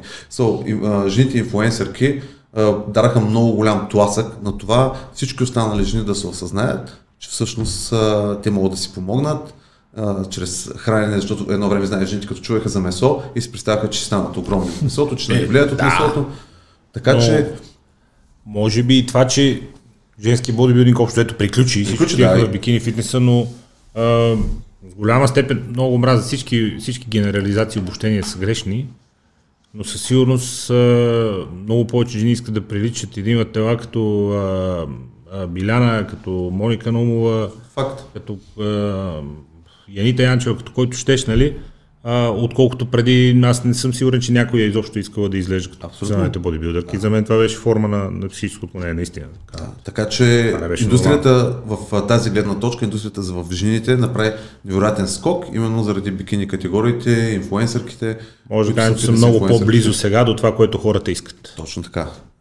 Жените много се усетиха по същия начин. Мъжете винаги преди търсихме огромна мускулна маса, колкото може да си по-голям, по-силен. Пак а, се връщам назад годините в Атланта, когато всички бяха огромни. Всички бяха наистина големи, огромни и никой нямаше преса. Един имаше преса, те му и всичко му викаха краш манекена. Той беше аз единственият човек, който си спомня в Атланта, който имаше преса и който е в, откакто се помня. смисъл, Хърбата, манекена. не знам, той беше единственият човек с преса, който си спомням аз. Единственият човек, който го познавам от, а, от тогава, който не е излизал никога от форма. от първия ден, в който го видях в Атланта Е, да. до ден днешен, той винаги е във форма. Явно не е форма, просто човек си е такъв Да, той на е- хора. Така че той беше единственият човек с преса, всички други бяха Абе, огромни. Тони Шивачев и това, те, Да. те си такива. да. Ео. Е, Тони Швачев а, в момента тренира, спортува повече отколкото тинейджерите.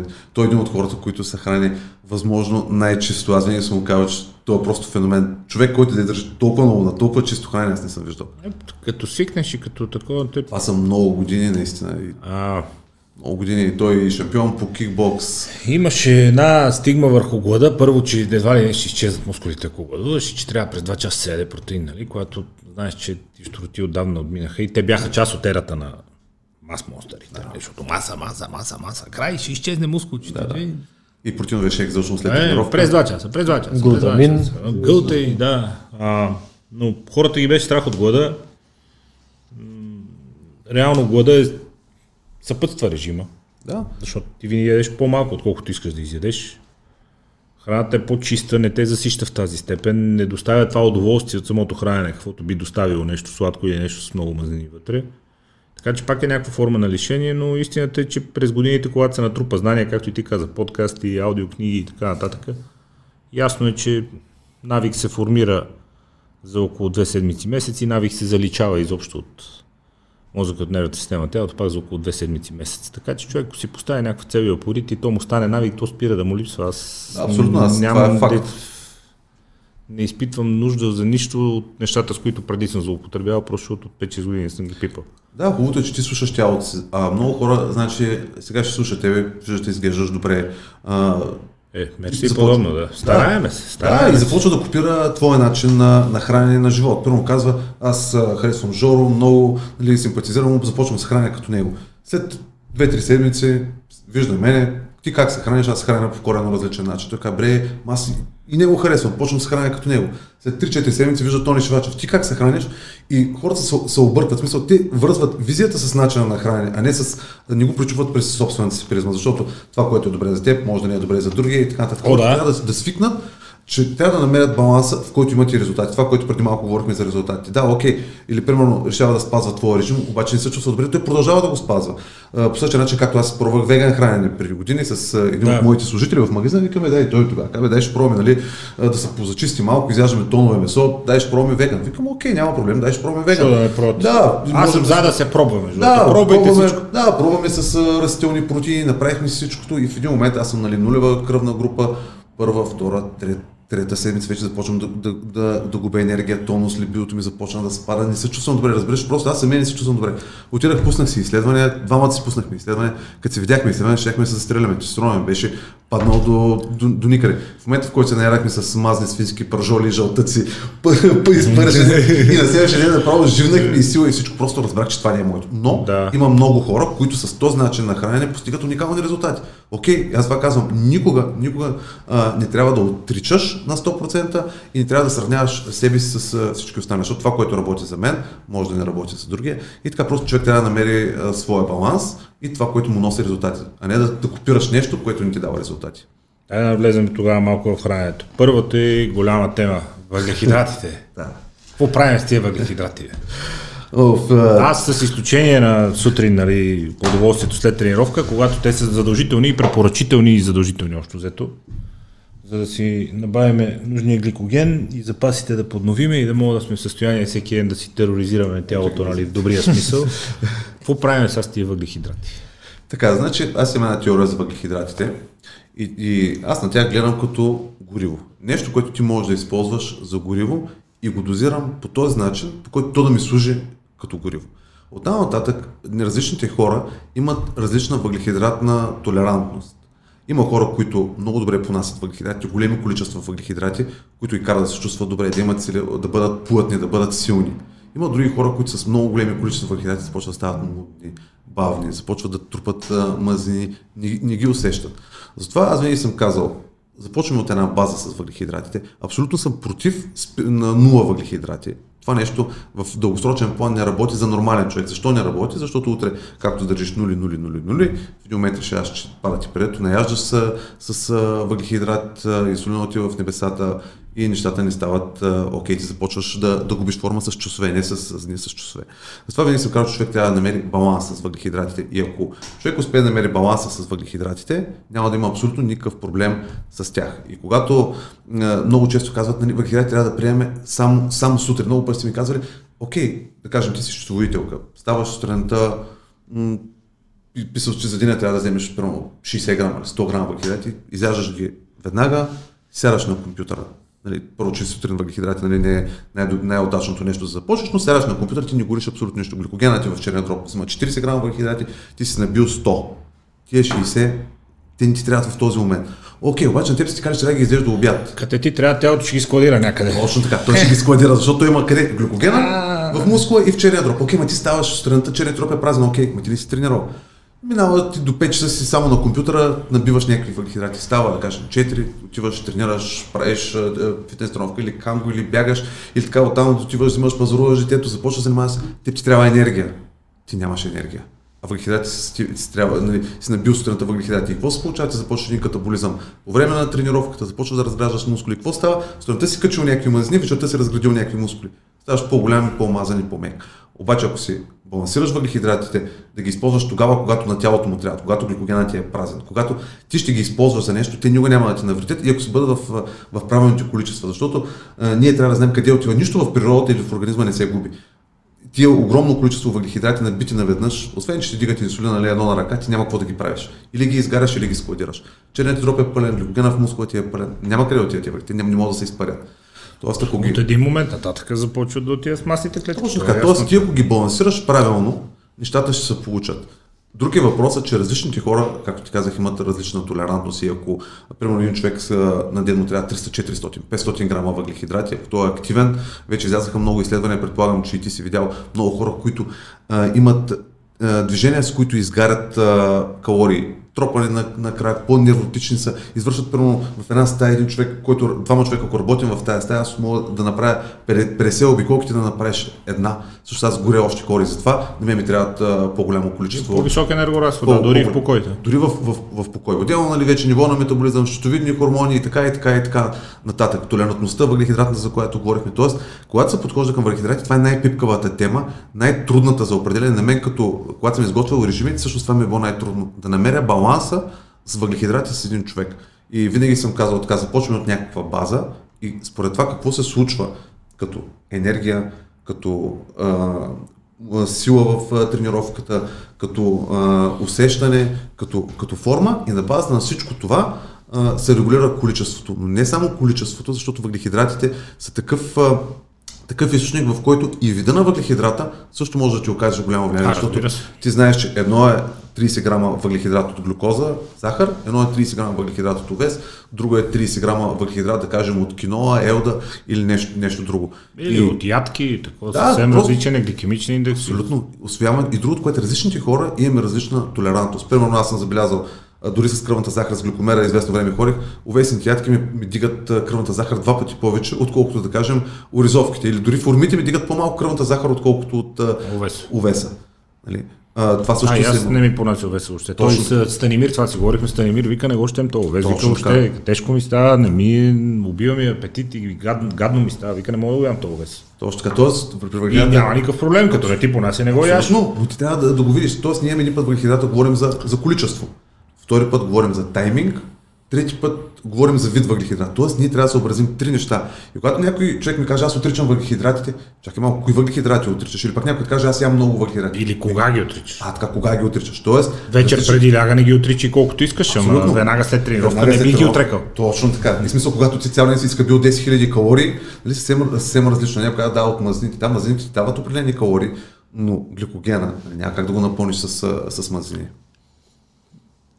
има древен компенсаторен механизъм, знаеш, глюконеогенеза, да. черния дроб ще произведе някакъв. Някакъв, да. Преди да, почне, преди да мине изцяло на кетони и да. той ще е някакъв и по никакъв начин не може да компенсира това, което сте нанесли като травма в крайна сметка на мускула си, желайки той през нощта да се възстанови утре да е по-здрав, да е готов за следващата травма. Така че темата с въглехидратите е доста пипкава и трябва да се образят тези три неща като начало. За по-непрофесионално и запознатите хора които те първа трупат знания, които се стремим да образуваме по всякакъв начин през подкаста и то благодарение на гости като теб, може да изведем правилото, че нулата е силно непрепоръчителна. Абсолютно. Някакви въглехидрати трябва да се приемат.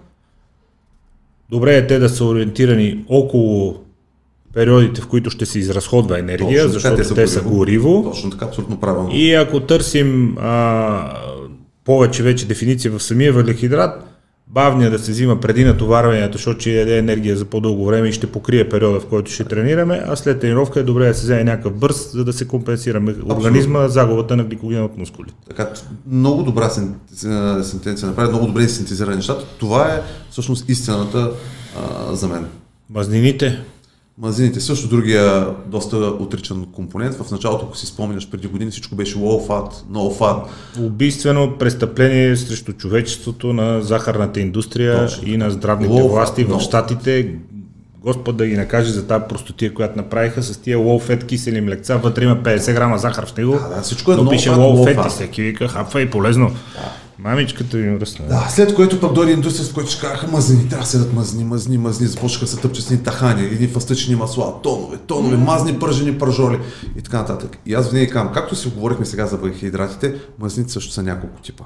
И човек трябва да знае, когато подхожда към мазнината, какъв тип мазнина подхожда. Защото пак ще кажем, както при малко въглехидратите, едно е да издеш една свинска пържола, друго е да издеш една сьомга, трето е да издеш една шепа ядки. Нали? Говорим за три различни типа мазни.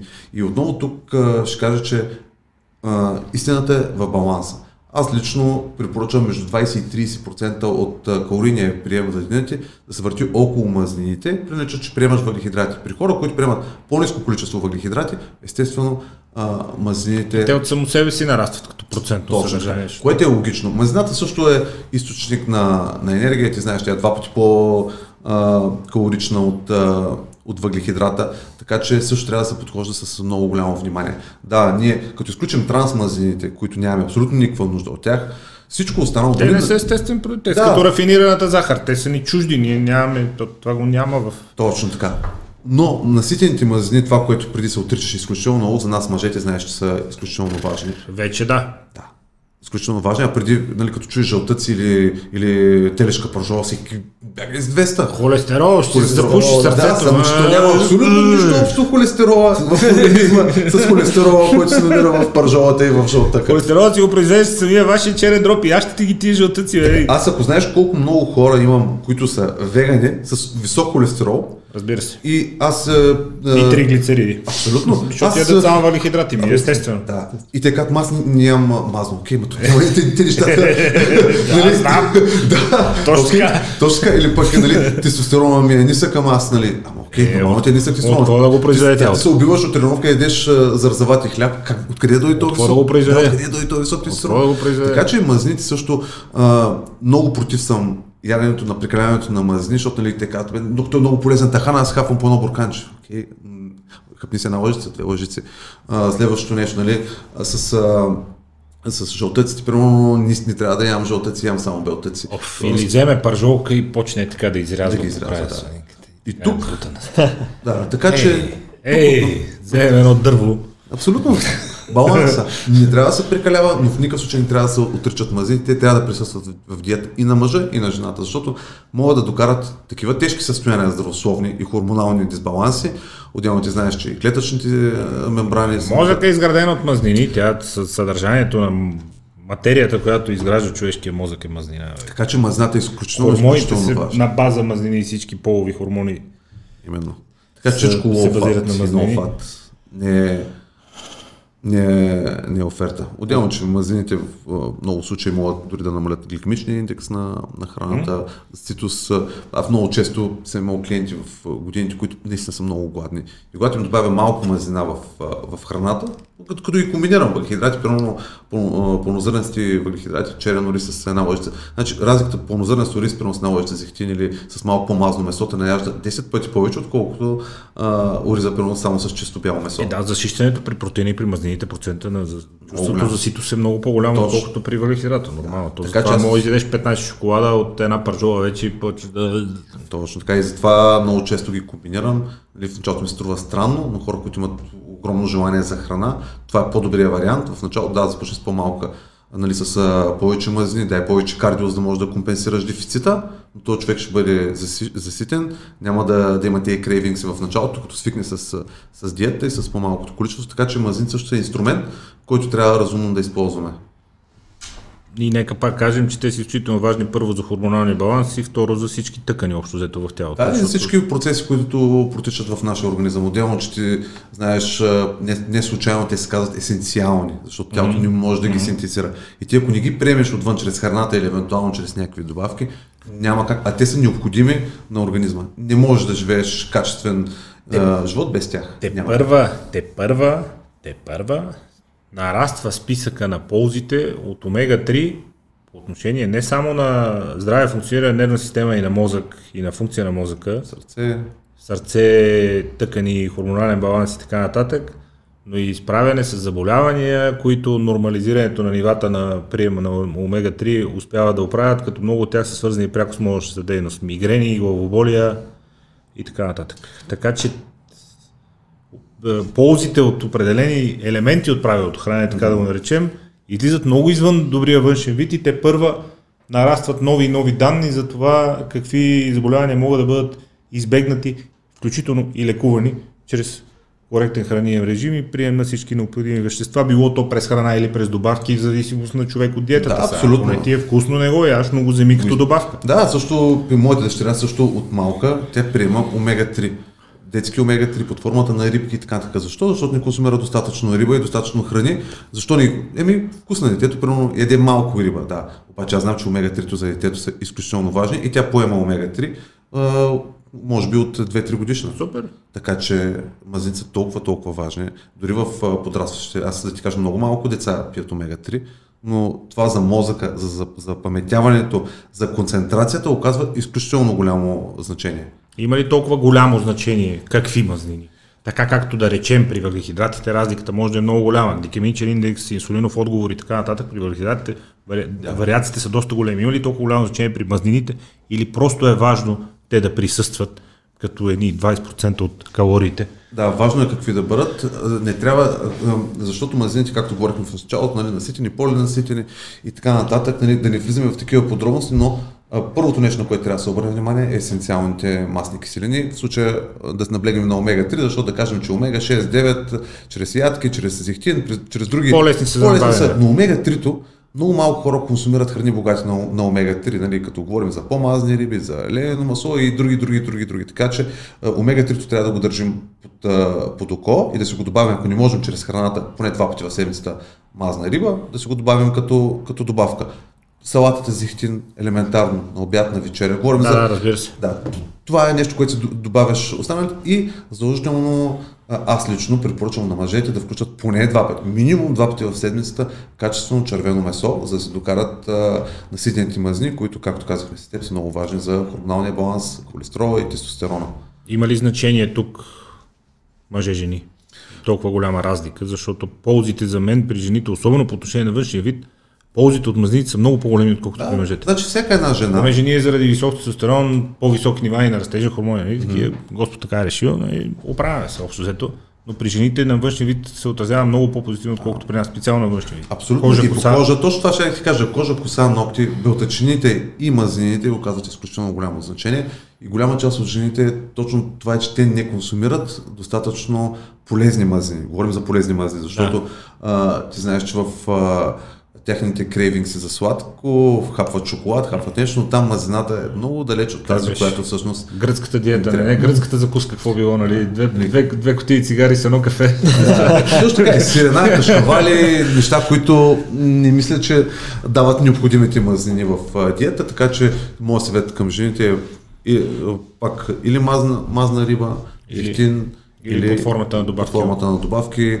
Нали, вече там е голяма специфика с добавки, но нали, това ще бъде друга тема, за която си говорим пък кои добавки работят, кои не, кои имат само етикет и така нататък.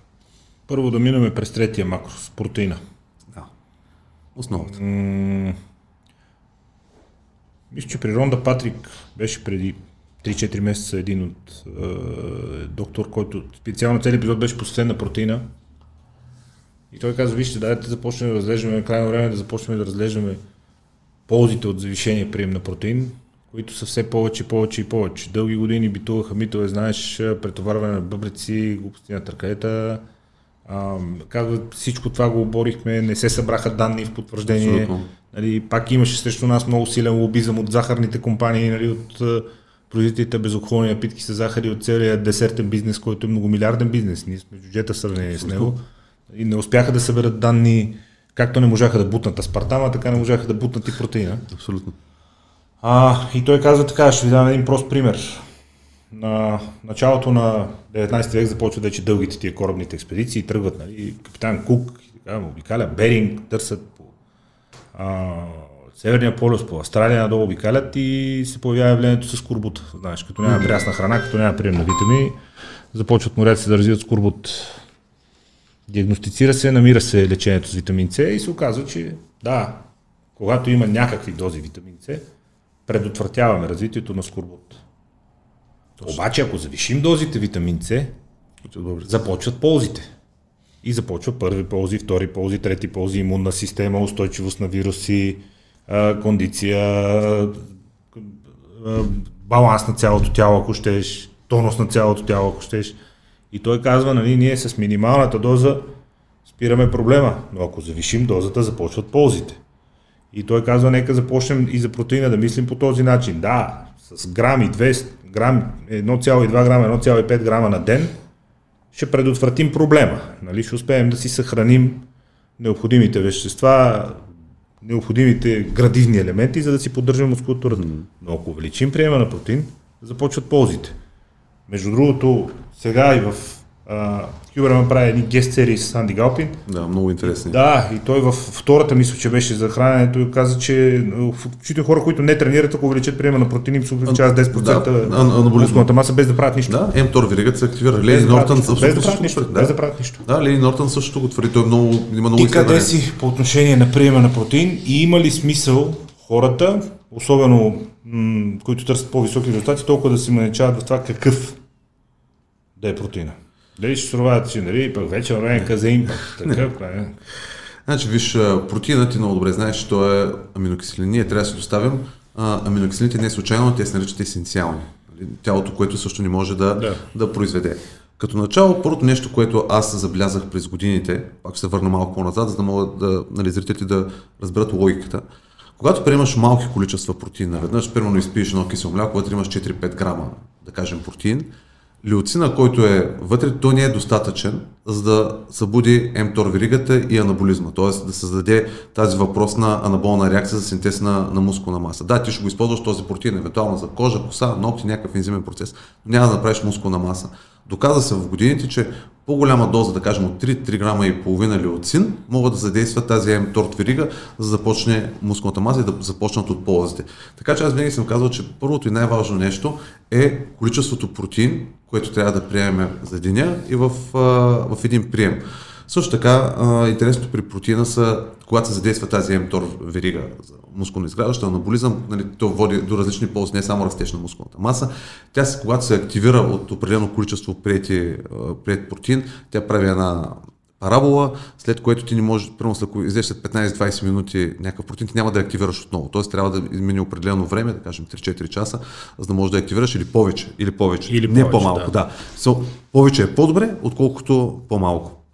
Така че първото нещо, хора, които си хапне едно кисело мляко и каже аз нали, съм приел достатъчно протеин или сложи си сирене в салатата, нали, каже аз съм а, хапнал достатъчно протеин. Така че първото нещо е количеството на протеина. Второто нещо е качеството на протеина. А, протеини, които съдържат целият аминокиселинен профил, това са животинските протеини. Те ни дават а, абсолютно всичките аминокиселини, които ни трябват. От там нататък растителните протеини в началото се използваха по различен начин. Да кажем, соевия протеин беше първи, нали, след което го отряхаха, започнаха после грахов и така нататък. Така че хората, които не искат да приемат а, а, протеини от месо, съвсем спокойно може да комбинират два-три растителни източника с различен аминокиселинен профил, за да си докарат аминокиселинения профил. В крайна сметка да сгубят картинката. Да сгубят картинката. Ако може. Без Ако желязото и това, но общо взето да. Но общо взето това е по-добре вариант, колкото да се тъпчи с грахов протеин, който няма да яде абсолютно нищо. Ти знаеш, че да тъпчеш тонове Опитвал съм. Не е същото. Абсолютно да. не е същото. Нали трябва всичко да опитваме? Опитах. Да, Мерси. Да. Така че а, относно протеина, аз лично залагам изключително на протеина, който е от животински източници, като най-добър за постигане на резултати. Аз лично през годините съм изчел страшно много неща за това колко трябва да бъде протеина 1 грам, 2 грама, 3 грама и съответно най-добрият начин е да изпробваш експеримента върху себе си.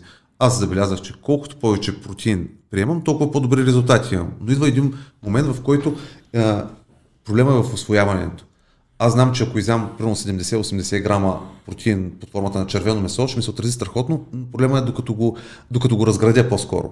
И когато вкараш ензими, нали, това нещо задейства се нали, процес, в който а, освояваш го по-добре и реално имаш по-добри резултати. Тоест при мен до около 3 грама на, на килограм действа страхотно. След това вече много трудно успявам да го разградя, да го изям, да го изконсумирам, но това е при мен. Има хора, които приемат доста по-големи количества протеин, които ги изяждат нямат абсолютно никакви ядове. Дори жени, които изяждат по 200-300 грама месо на порция, се чувстват страхотно. Аз забелязва, че от 150 до 200 грама месо приготвено ми е максимума, който мога да, да приема.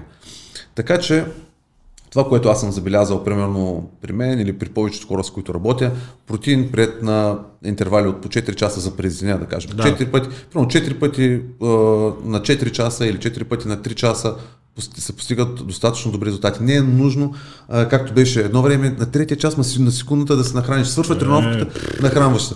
В смисъл, дори... 11 часа вечерта казаин, па 3 часа през нощта звънат будилници, гълтат за минути, абсолютно... край, че знам. Не, това е абсолютно ненужно. Ти виждаш, че дори когато фастваш в периода, в който ако си разпределиш правилно храната и успееш да я освоиш, в смисъл, това е, това е проблема да можеш да, да, да успееш да го освоиш, да го консумираш, нали, да, да мине през стомаха, през червата и така нататък общо взето не са нужни тези 3 часа. Но протеина, това е основата. В смисъл, това пак са есенциално. Тялото не може да, да функционира без протеини. Нали? На всички точно това трябва да им обясним, че протеина не е нужен само за мускулите. Той е нужен за абсолютно всички градивни процеси в нашия организъм. Отделно имунна система и всичко останало. И според мен човек спортуваш особено интензивно, 2 грама на килограм са минимум, да, минимум малко за минимум. Говорим, да, говорим Защото за те 3 грама. говореха преди грам, грам и 200, не, не. не става вече. Става. Нищо не е това. С как 100 грама протеин да се оправи. Не. Това е абсурд. Е, Говорим за 2 грама е абсолютно санитарния минимум и оттам нататък всичко останало. Аз лично нали, казах, че около 3 грама мисля, че е съвсем, съвсем нормално. И пак е, протеина от, в ориза, протеина в хляба, аз лично не го смятам в общия прием. Първо, че в минимални количества, второ, че приложение с толкова много въглехидрати, че се, цялото се променя философията. А, хората трябва да гледат общия прием на калории и трябва да се стремат, както ти каза, да, така да го разпределят през деня, че все пак да могат да го освоят. Да го усвоят. Това също много важно. Защото нека кажем, че ако всичкото това количество се приеме наведнъж, много малко част от него се освои, друга част от него ще бъде трансформирано, малка част ще бъде трансформирано в глюкоза, голяма част най-вероятно в последствие ще бъде пак складирана в мазнините, защото просто ще е много голямо количество излишна енергия, което тялото на момента няма за какво да изразходи. Точно така. Ако, ако приемеш огромни количества протеин, пък ти не можеш да ги освоиш, нямаш толкова ензими, за да можеш да ги освоиш, пак се затлачеш, което също не е окей.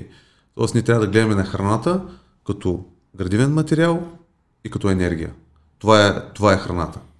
И ако човек обърне внимание и знае порцията, която е пред него, какво съществува вътре, какво ще му даде, а, той много по-лесно ще се ориентира. Затова в началото, когато започвам някакъв режим, винаги казвам на хората, приемете това като едно обучение. Вие след 3 месеца, след 4 месеца много по-добре ще познавате организма, при какви порции, как се чувствате, което наяжда, което, което те подува, което, от кое задържаш Те и вода. храните опознават. по-добре, опознаваш храните, Наистина разбират тялото. кое всъщност какво съдържа и колко калории. Точно така. И за калориите, значи съм ли, много... ли калории? Не. А, веднага ти казвам, аз съм може би един от най-големите противници на, на броенето на калориите. Защото, Двама сме.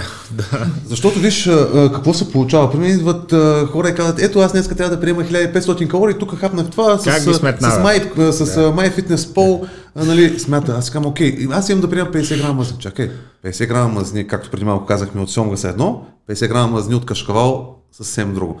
50 грама протеин от който се намира в хляба е едно, 50 грама протеин от месото е друго. Въглехидрата, захар, глюкоза, овес, ориз, кога. Да, плодове ли ще, е, ядки Точно така, са, са много различни. И а, за мен това нещо е пълен абсурд. И те казват, ма как да ги смятам? Окей, аз винаги казвам. Защо трябва да ги смяташ? Да, започваш от една база храни и виждаш какво се случва. Ако дебелееш, значи ти много. Намаляш. Ако, в смисъл, ако не ти стига като енергия, ако се чувстваш гладен, ако губиш тегло, ако нямаш енергия, естествено, че трябва да увеличиш. Но а, хората по-скоро трябва да слушат организма си, тялото си, да виждат какво се случва. Това, което казахме преди малко, като трето много важно нещо, универсален съвет, да виждаш какво се случва. Поглеждаш се в огледалото и виждаш какво се случва. Да, ти бориш постоянно кал- калориите, но не се харесваш в огледалото. Значи това нещо не работи. Нали? Е, да. И за мен поне е много важно хората да не акцентират нито само върху огледалото, нито само върху кантара, защото и двете са важни. Да, и също огледалото, кантара, това как се чувстваш. Окей, ти можеш, а, веднага ти дам пример, когато се готвих за състезания, да, изглеждах наистина страхотно, поглеждах се, нямаш никакви мазни.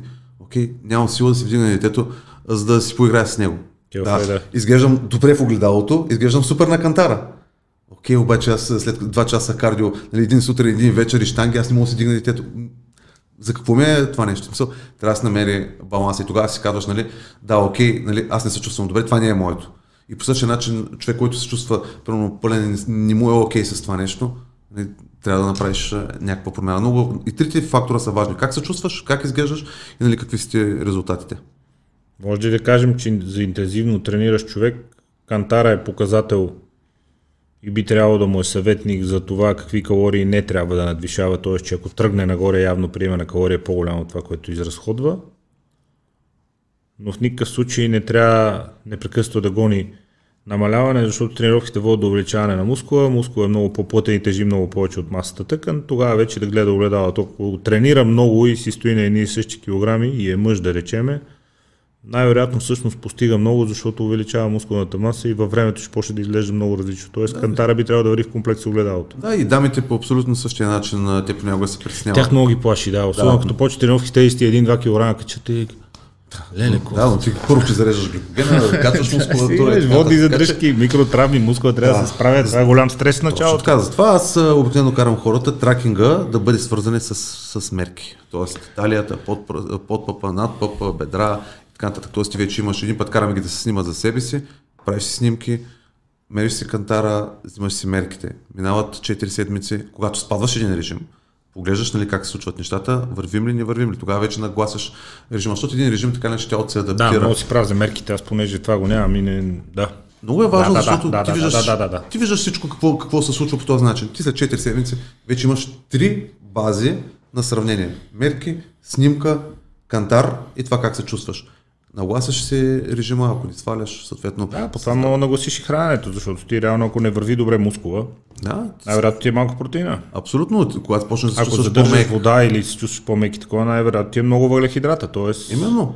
това ти дава и на тебе обратната информация, какво да му промениш на човек, така Точно че така. нещата се получат. Мониторинга е изключително важен, но това работи само и единствено, когато човек следва плана. Защото ти ако днеска правиш едно, утре други, на третия ден, четвърто, пето, шесто, изваш нямам резултати. Окей, кое да променим?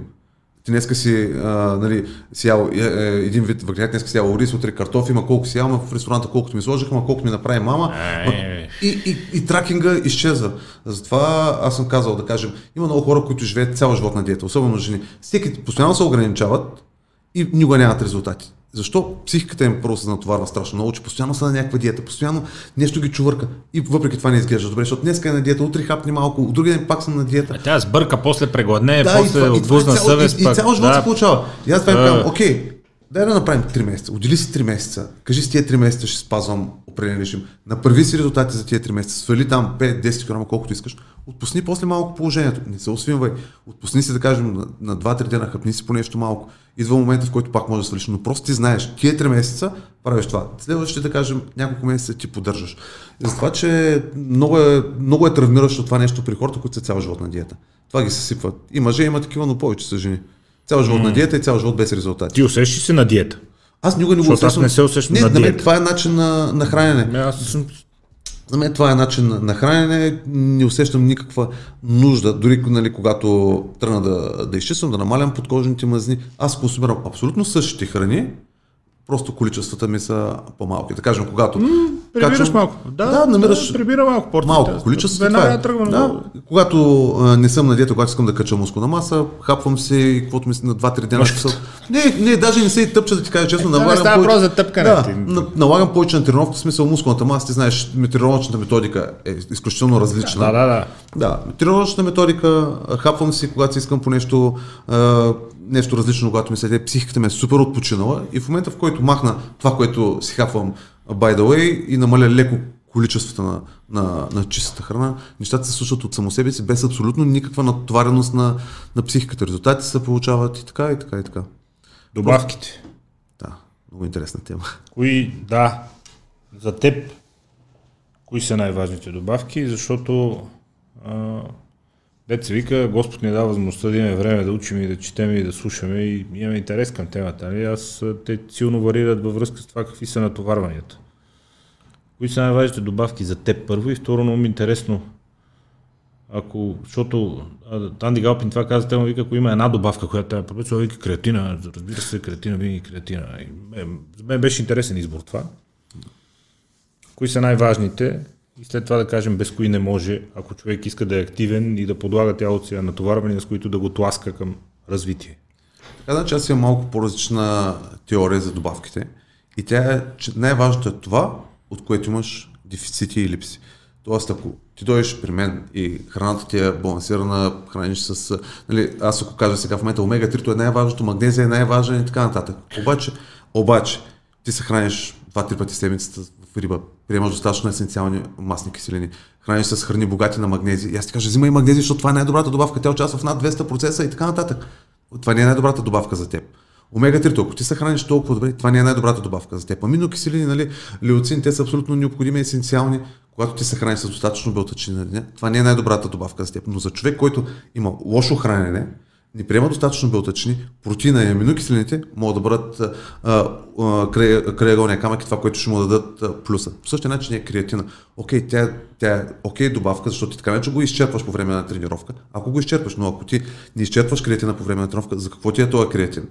Така че добавките, те с вас наричат и добавки, те ти дават това, което тялото ти има нужда. И което не си си набавил Което не през си набавил хранене. чрез храната и което изразходваш по време на тренировка. Защо? Защото веднага нали, много хора казват, нали, аз не почвам диета без елкарантин или други казват, елкарантин, аз съм пил елкарантин, не работи. Естествено, когато тялото ти има достатъчно елкарантин, защото това е не есенциална а, аминокиселина и тялото може да я синтезира. И ти, когато нямаш намалени количества на елкарантин в тялото, имаш достатъчно елкарантин, естествено, че приятел отвън елкарантин няма да ти свърши работа. Но ти, ако си в дефицит на елкарантина, тъй като той се използва от репродуктивната система, от сърцето, от мозъка, приема на елкарантин ще направи такъв невероятен резултат за теб, който Разбира нищо друго няма да но направи. аз и за карантина съм имал такива спорове с дървени философии на масата. За което, че не работи елкарантина ли? Не, ставало му лошо от тези карантина. Не.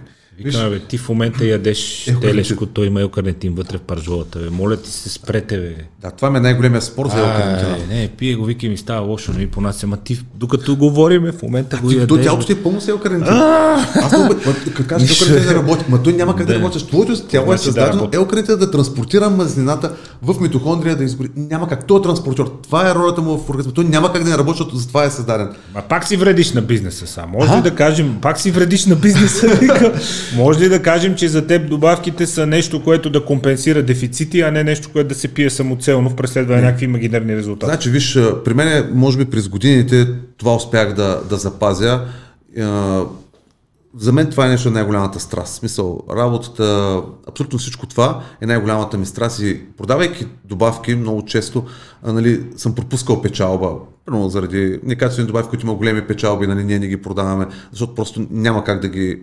Вътрешно не мога да, да, да се причупя да ти го препоръчам и второто нещо не мога да ти препоръчам нещо, което ти нямаш нужда може би ще да спечеля повече през годините, но в крайна сметка за мен добавките са нещо, което ти имаш, когато имаш нужда, може да ти бъде вау, да ти, да ти, дори да ти спаси понякога живота, може да, да, ти, да ти даде страхотни резултати, но понякога може да ти бъдат и хвърлени пари на, на вятъра.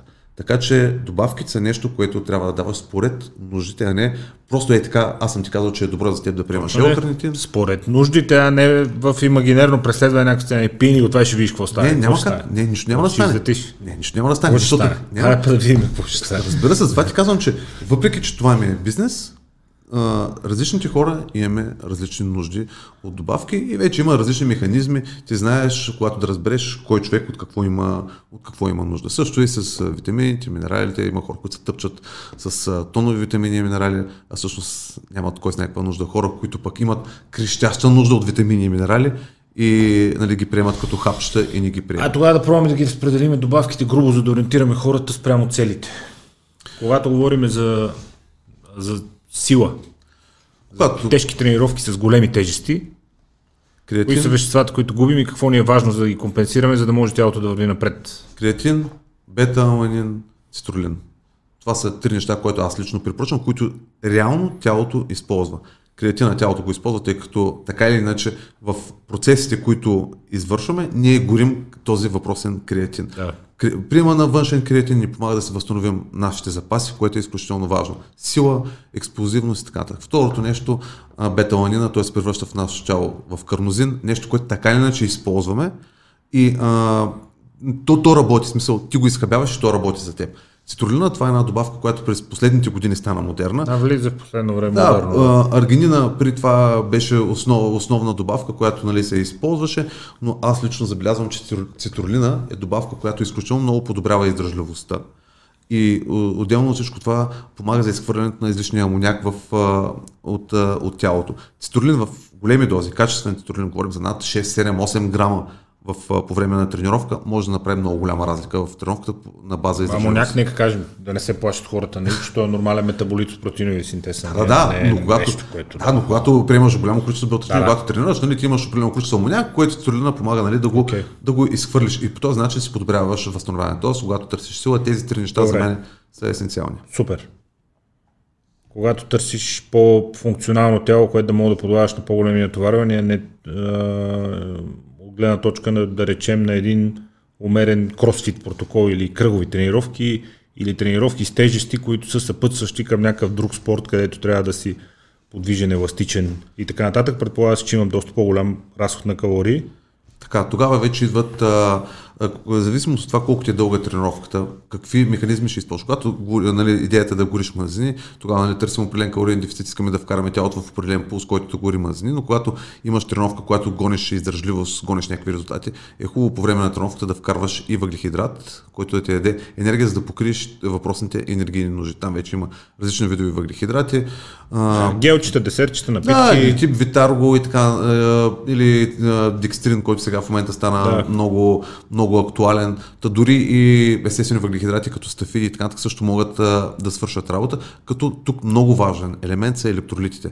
За да можеш всичко това, което приемаш, да го набиеш там, където ти трябва. Тоест, ако трябва да кажа перфектен въглехидрат нали, с по-голямо молекулярно тегло, да кажем като витаргото, макар че има и по-ефтини альтернативи, но да, да се спрем на витаргото, че е най-популярно, в комбинацията с електролити, може да ти свърши много добра работа като издръжливост, като изключим, нали, като добавим нали, бета-ланина и креатина, които също в случая имат а, отношение към, а, към издръжливостта, но електролитите с въглехидрат ще дадат много голям а, голяма разлика и също така веднага като свършиш тренировка да набавиш всичко това, което си изразходил от, по време на тренировка. Отново говорим за електролити, да. аминокиселини и всичко да, останало. Говорим при високоинтензивни, високоинтензивни интервални тренировки, Точно, където има много високо натоварване, съчетано с някаква почивка. Точно, нали, ти имаш а, там електролитите, магнезия нали, и всичко останало, плюс въглехидрати, които ти заредят гликогена, за да можеш да направиш следващата тренировка също толкова интензивна, а, са фактор кардиотренировките, така наречените, всички им казват кардио, въпреки че кардио правят 2% от хората, другите 98% правят или аеробна Аероб. тренировка, или нещо, някакво нещо, което е по-добре от нищо, браво, продължайте, но не е кардио. А, всички подскачат на елкарнетините и има доста спорове относно първо а, бустерите и второ термоген генезата, дали да се тръгва към препарати, които предполагат някаква термогенеза с увеличаване на телесна температура, хора с оплакват сърцебиене, страх ги е да не би да стане някакъв проблем, казвате, бе, то сега ми понася, ама да не би да стане някакъв проблем. Ти къде си в това отношение? Единия елкарнетин достатъчен е. Да, когато говорим да. за тренировки за издразливост, които много хора наричат кардио, но те не са кардио, но пак в крайна сметка стъпват върху това дълго, монотонно натоварване за по-дълъг период от време. Да, зависи каква С цел горене на мазнини. Горе, добре, окей, значи когато търсим горене на Дали ще бягане в парка, дали ще въртене на колело в фитнеса. Дали... Да, значи когато търсим горене на мазнини, първото нещо, което трябва да обърнем внимание е нивото на пулса. Както знаеш, в случая има нали, други фактори, нали, VO но да кажем, че това няма как да се го изчислиш сам а, гледаме пулса, да кажем пулс около 60 до 70%, поддържан за известно време, може да ти помогне да, изг... да тялото се обърне към телесните Това е режим, да. За, за да влезеш в режим, в който тялото ти да използва приоритетно мазнините за енергия, тъй като ти знаеш, че той използва микс от, от източници, но да кажем, ако си нагладно, приоритетно ще използваш мазнини. Въпреки това, че последните изследвания казват, че дори да имаш определено количество въглехидрати, отново нали, гледаш към мазините, но... Не, но не мой... дава, да, за моя изненада всъщност не дава много голяма разлика в горенето на мазнини, когато тренираш на гладно. Аз лично за мене съм видял, че когато тренирам на гладно, резултата може би е по-добър. Това е моето мнение. Аз чувствам по-добре, по-тонизиран да. съм, да. Не, ме, не ме приспива това, че съм ял да. преди това, но да, изследванията го показват. Аз все още, си, е да, аз все още препоръчвам на гладно. Когато говорим за добавки за фетбърн, това ми е най-любима тема и не случайно а, пуснах първите добавки, които пуснах са точно да. добавки за изгаряне на мазнините, бърн 1, бърн 2 и сега разработваме бърн 3. Защо ги направих? Много хора, когато влизаха в магазина или когато искат да горят мазнини, пишат фетбърнер и под фетбърнер разбират всичко, което може да накара тялото да изгори мазнини. Ама то е друго фетбърнер са липотропици и черен дроб. Да, има много видове а, добавки, които влизат под чапката на фетбърнер, да, защото да, да. И а, има хора, които много идват така, дай ми най-скъпия фетбърна, най-силния, окей, взимаш някакъв фетбърна с 400 мг кофеин, ти до сега не си пил кафе и гръмва ти главата и кажеш, това е абсурд, повръщаш, става ти лошо и така. След което пък идва някой човек, нали, взима някакъв фетбърнер, той пък е някакъв супер слаб липотропен продукт, аз нищо не усещам, това за нищо не става. И аз започна да ги комбинирам, защото а, това, което забелязах през годините, в началото на, на един режим винаги започваме с продукти, които ще ти свършат работа в началото. Обикновено повечето хора имат липса на елкарантин поради лошото хранене. Тоест, нещата първо, които давам на един човек, който започва сега режима и иска да използва фетбърнен продукт за изгаряне на мазнините, продукт, който да транспортира мазнините, като елкарантина, добавки, които да започнат да забързват метаболизма и да повишат много леко телесната температура. Използвам зелен чай, гуарана, добавки, които а, реално да речем, че с естествен происход. С естествен да происход. Да. Така, следващото нещо, което аз лично препоръчвам в началото, е нещо, което повечето хора имат проблем забиването на апетита. Тоест, те в началото са много гладни. И винаги препоръчвам да се започне с или екстракт от канела, хромпиоколината, алфа липова кисина. В случая в Бърн 1 сме сложили а, канела, в Бърн 2 нали, сменихме с а, екстракт от сминдух, т.е. вече един път имаме нещо, което да съживи метаболизма, един път имаме нещо, което да транспортира мазнините, един път имаме нещо, което да ти държи нивата на кръвна захар стабилни и да нямаш апетит.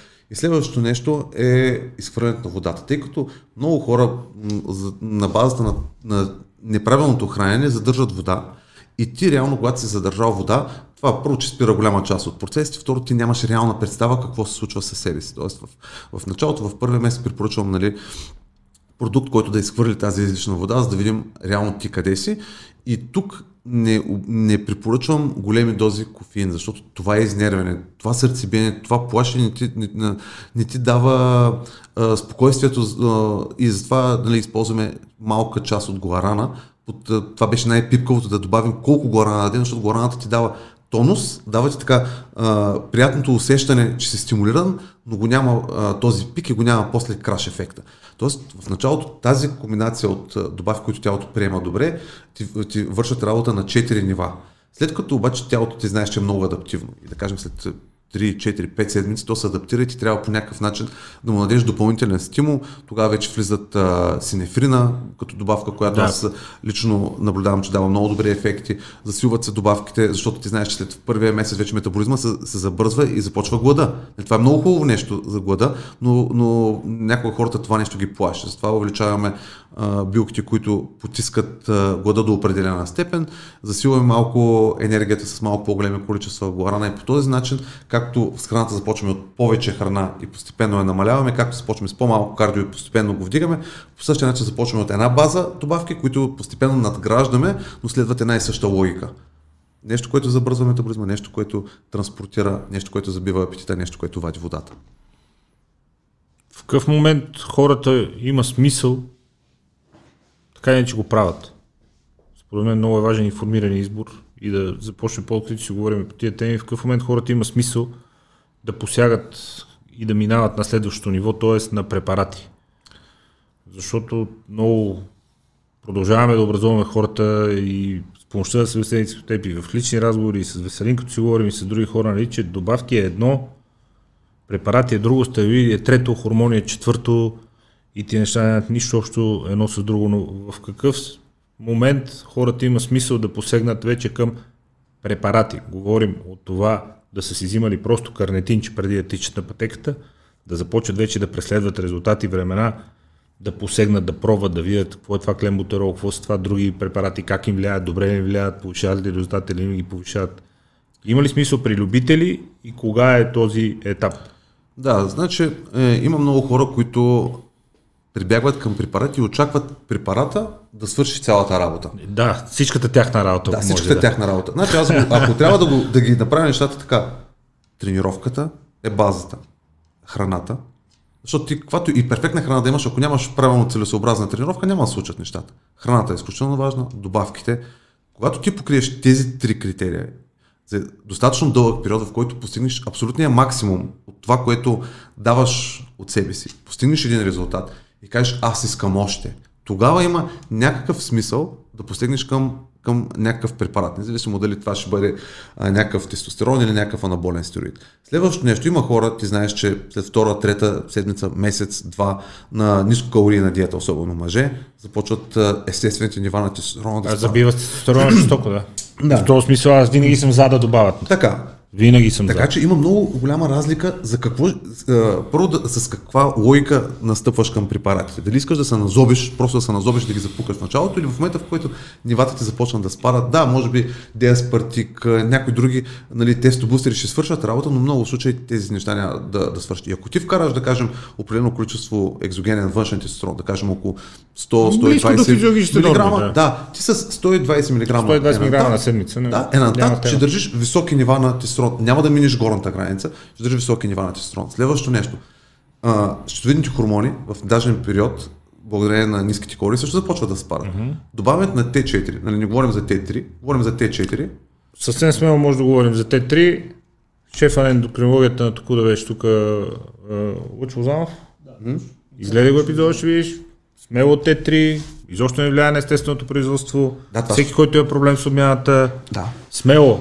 Да, веднага ти казвам, проблема при Т3 е дозировката. А, затова да. дозировката е проблема, защото Т4 знаеш, тялото използва една част, другата го изхвърля. Много малка, да. Да, Т3 е нещо, което много работи и е решило много проблеми. Аз познавам Разбира хора се. с брутално забит метаболизъм, които са, използвали, които са използвали Т3, особено жени с нередовен цикъл, след, след терапия с Т3, им се оправят цикъла. Разбира Знаеш, се. че има хора, които с години, това е нали, една малка скоба, са използвали Т3, Т4 поради грешни диагнози в момента, в който ги спират за няколко седмици. А, дето, нивата са възстановяват. Цял свят се разболяват хашимото, изведнъж. Да. да, така че препаратите трябва, като посягаш към тях, да си много информиран за какво ги взимаш и колко да ги взимаш. Много хора правят една огромна грешка. Взимат огромни дози, постигат невероятни резултати, които не могат да ги задържат. И ако човек подходи умно към препаратите, може да постигне, да надгради формата си. Говорим, след като сме направили тези три компонента, добавиш препарати, за да можеш да, да, да, да нямаш това спадане в хормоналните нива, постигнеш определени резултати, след което ти знаеш, си има определени терапии, с които да излезеш и да запазиш всичко това, което си направил. Да, Тогава, ако, си на, ако си минал на цикличен протокол, ако си на някакъв протокол просто за антиеджинг, който е за поддръжка на О, това вече е съвсем друго. Да, да, да, не, не, тогава това вече е съвсем друго. Това ще я ти кажа, че вече има това, което си говорихме в началото за хормоналните терапии, TRT, HRT, нали, с добавянето на растежния хормон и така нататък. Това вече е друг протокол за хора, които нали, са решили да държат оптимални така, да рече longevity. Точно така. Просто... Аз съм, да, от много години следя а, въпросни теми и в много напреднали економики знаеш, че хора на много високи менеджерски нива умишлено им се дават а, а, HRT-та, за да могат да ги държат а, по-дълго време активни работещи. Има перформанс, защото ти да. като си си съкъла и като си с тялото да, и като всичко си наред, ти си по-добър и в работата и си по-бърза мисълта. И... Значи, още преди повече от 10 години за първи път го видях това нещо в Швейцария, менеджери на много високо ниво, компаниите предпочитат тези менеджери да използват HRT и да ги използват още 5, 6, 7, 8 години, защото смятат, че тези 6, 7, 8 години с тези познания, които имат с тези опита хора, и съзнанията и контактите. 10 човека млади не могат да свършат тази работа, която се. ще свършат тези хора. Разбира се. Те се чувстват по-работоспособни, високо либидо, голямо самочувствие, визията е различна и всъщност ти печелиш изключително много от хора, които са доволни. Така, това е по повод на да. Онази госпожа, дето ако вземете стероиди. Да. Така че това е, нали, HRT-тата нали, е съвсем различно, но говорим за хора, нали, да. които искат да постигнат определени резултати, ако го направят умно, защото пък тук идва веднага следващия момент, в който се приемат огромни дози а, препарати, О, не, не, не, да, които не се дозират правилно и тогава вече започват щетите. Тоест ти когато подхождаш на там, ти трябва да знаеш нали, какво, какво правиш и защо го правиш.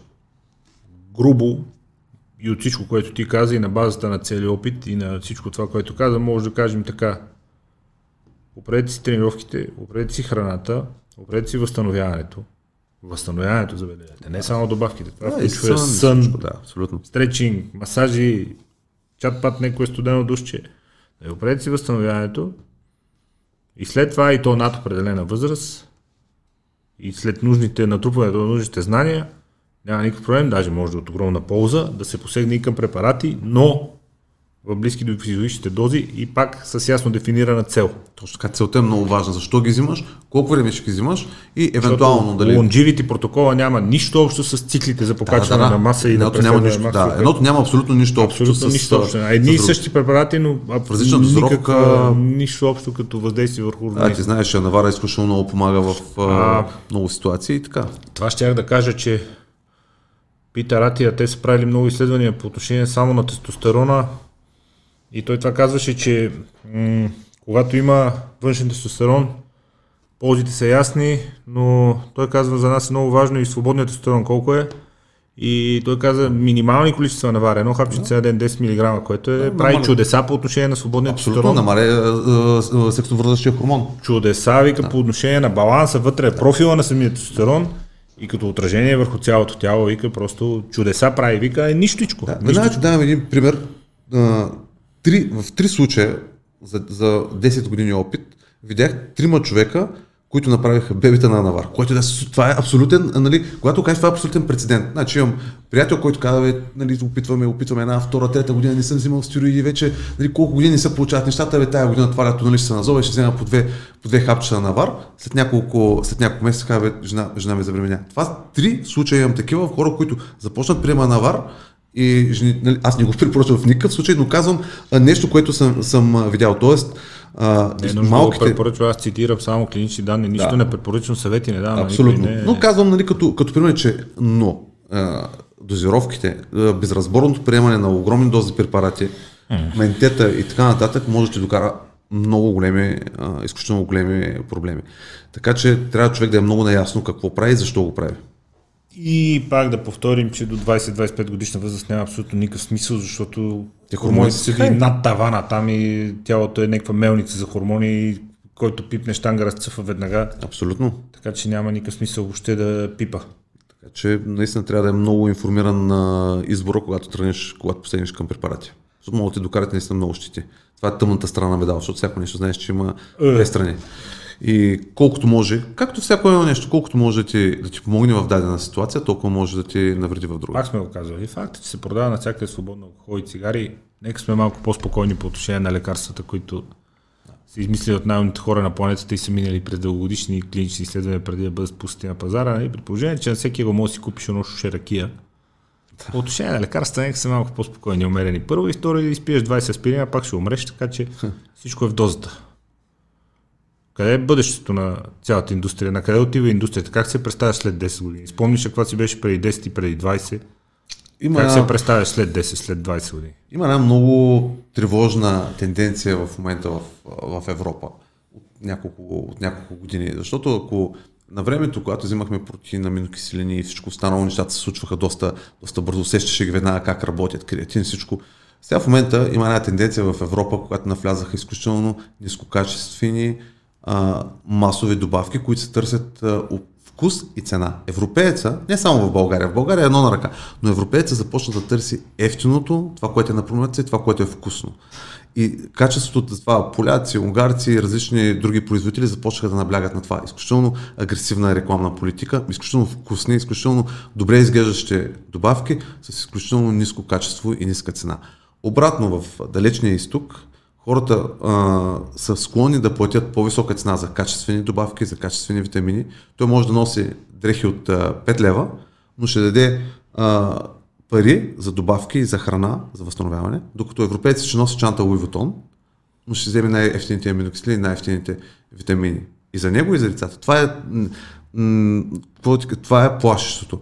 В Америка има а, но голямо разделение на компаниите. Една част, които правят разработки и правят неща, които са вау, и друга част, които правят неща, които са изключително натруфени. Е, огромен народ, огромна аудитория, плюс това там знаеш, че има хора, които не ги интересува въобще цената, да. той си паркира колата пред частната клиника, влиза пред доктора, казва Анти... какво му трябва, той му дава, бие му, да, слага му, дава му, връчва му сметката, колко пари, 25 000 долара. Няма проблеми, заповядай, приятел. Станаха много качествените. Има и в Костко, качествени... където се купуват по 2 долара преоценените витамини. Точно така. Това ти казвам, че стана много голяма... Отваря се ножицата. Да, много голяма. Много високо качество и много ниско качество. И човек вече а, се, се бърка нали, какво, какво случва. Защо едните витамини са 1 долар, другите витамини са 100 долара. Обаче има разлика, нали? Също е с аминокиселините. Едно е естествени аминокиселини, ферментирали и така нататък, друго е синтетика, трето е от коса, кожа, добрата, кости и така Добрата новина в цялото нещо е, че то се случва, защото просто много хора почнаха да ги консумират вече и много различни видове търсене. Да, но... Така че това е добрата новина, че да, самия пазар е станал в пъти по-голям. Пазар, да, и той продължава да расте. Значи а, графиката е яко нагоре и това, което се очертава като тенденция е яко нагоре. Но пак така, неприятното е това, че хората започват да търсят ефтино и вкусно, а не толкова резултат. Те не купуват добавката заради резултата, а купуват защото нали, някой ме е казал да я пие. И аз това нещо го забелязвам вече няколко пъти. А, отиваш в фитнеса, нали, даваш качествени аминокиселини, които не са толкова вкусни. Ти знаеш, люцина не е особено вкусна аминокиселина. Той човек а, си го разтваря една лъжица в литър и половина. Казва, но това нещо не е хубаво, аз няма да го пия, защото не ми е вкусно. Горчи.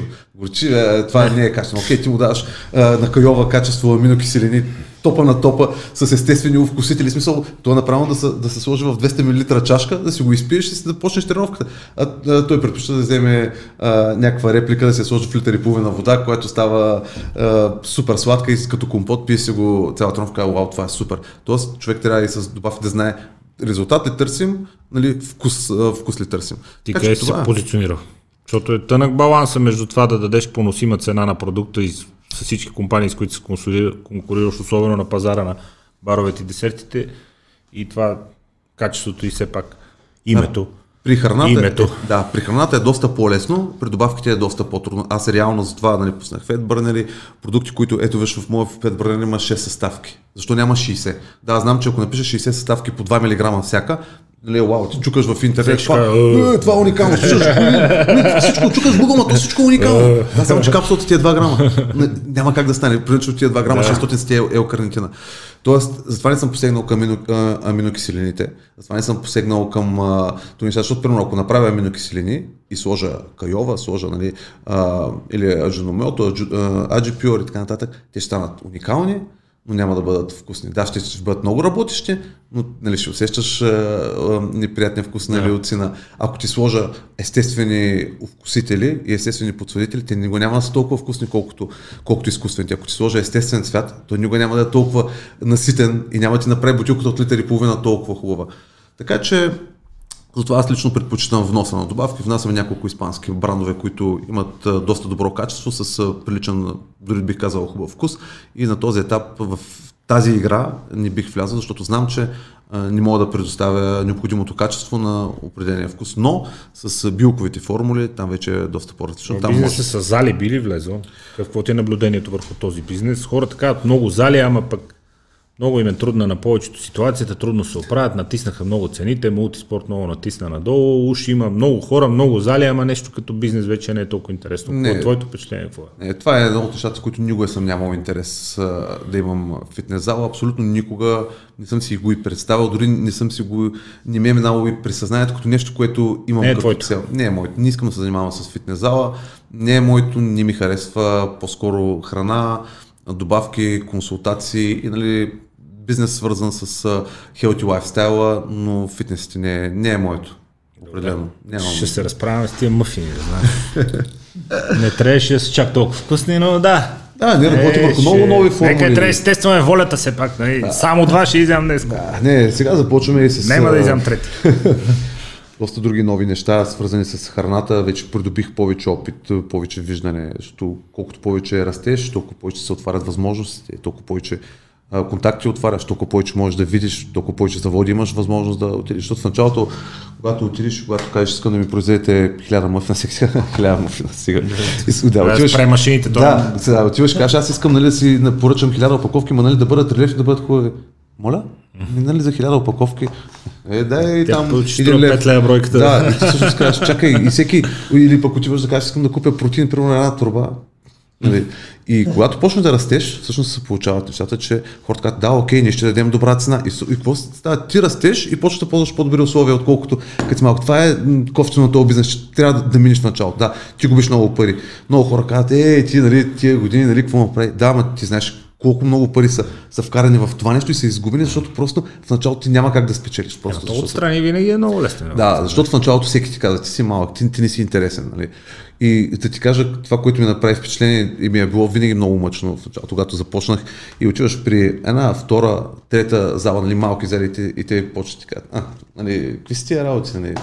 Въобще, Кой ще го купува това? да, кой ще го купува? Започва така и всъщност отиваме в, в чужбина, дайме го хората, казват, нали, интересно е, дай да го пробваме, нали, искат, в смисъл, в, ние пробихме доста по-лесно в големите зали в България, в големите фитнеси, където наистина работят, по-лесно пробихме в тях и в чужбина, отколкото в малките квартални зали. Еми. Един мой приятел има много хубав лав в такъв случай, като се ядосам на някой някъде някакъв човек за нещо, ма примерно не, лошо върши си работа персонал, примерно. Това, което при мен се случи изключително рядко. Аз примерно се притеснявам и се срамувам много и супер добре се държа с сервитори. Но дете се вика от време, не, и аз съм човек, нали, избуча нещо, той вика, колега. Ако беше много умен, ще да ти е шеф. така че, като погледнеш през от тази философска гледна точка, те затова са малки и квартални. Да. Има си обяснение. Да. Има си обяснение. Да. Е, Отиваш- е, да, затова са малки и квартални. Да, много е странно, разбираш, отиваш Еми, на среща с собственик, който даваш има бизнес в ръцете, 15, да. 15 зали и той с уважение те приема, опитва ти нещата и ти казва, дай да седнем да се разберем. Това е човек, който държи топ зали. Отиваш в някой квартал, той ти поглежда, а, кой ще ги Кой ще го пие това? Да, и прави. И, ти ще кажеш, вау, нали, какво става, аз му давам бизнес. Е, нещо, което- един има 15 големи зали, други има една квартална. Е, всъщност, ти го аз обяснение. нещо, което го знаят всички. Ние сме направили реклама. То всичко е направено. С хората в твоята зала, те го познават продукта. В момента, в който го сложиш, този продукт свършва. Разбираш, защото хората го познават. Аз съм си свършил работа, за да бъде, нали, да бъде разпознаваем и, и търсен продукта. Аз съм си свършил работа. Твоята, е, ти просто печелиш от това Е, те с тия мафини, те сега като ни гледат и Сашко и Кремена на Любен от залата от Макс Файта и тук от Next Level хората, сега ще умират от смях, тъй като ме видят в комбинация с мафини на всички. И аз какво следва, да. Да, да. Утре ще ги ям, няма да ги пипам сега късно. Мина вече Да. прозорец. Истината е, че са много вкусни обаче това. Да. А това беше идеята, да покажем всъщност, че диетичното може да бъде наистина вкусно и Може. може, да бъде вкусно. Да, не е лесно, но може да бъде вкусно, може, Може. да бъде полезно, може да те нахрани, да ти замести хранене и така нататък. Така че Факт е, че може. може. Смело напред и успех. И като има нови продукти Ще ги и нови неща, пак ще си говорим, да, като за следващото гостуване вече малко по-детайлно ще навлеземе в а, храните, самите видове храни, но деца вика да оставим малко и за следващия епизод. Разбира се, аз изключително много ви благодаря още веднъж за поканата. И ние благодарим за отделеното Препоръчвам на абсолютно всеки един човек да обръща внимание на качествената информация, която се дава в подкасти като този, защото има много, така да кажем, булшит в мрежата, която обърква съзнанието и ако човек инвестира тези 1-2 часа да изгледа един подкаст с докторите, които каните, професорите и така нататък, това ще му помогне изключително много, ще му спести много а, ядове, ще му спести много пари и много лутане. Така че препоръчвам на всички, гледайте легенди, аз съм страшен фен и успех на, на вас и на всички. Това е целта. Благодариме, до нови срещи. Благодаря.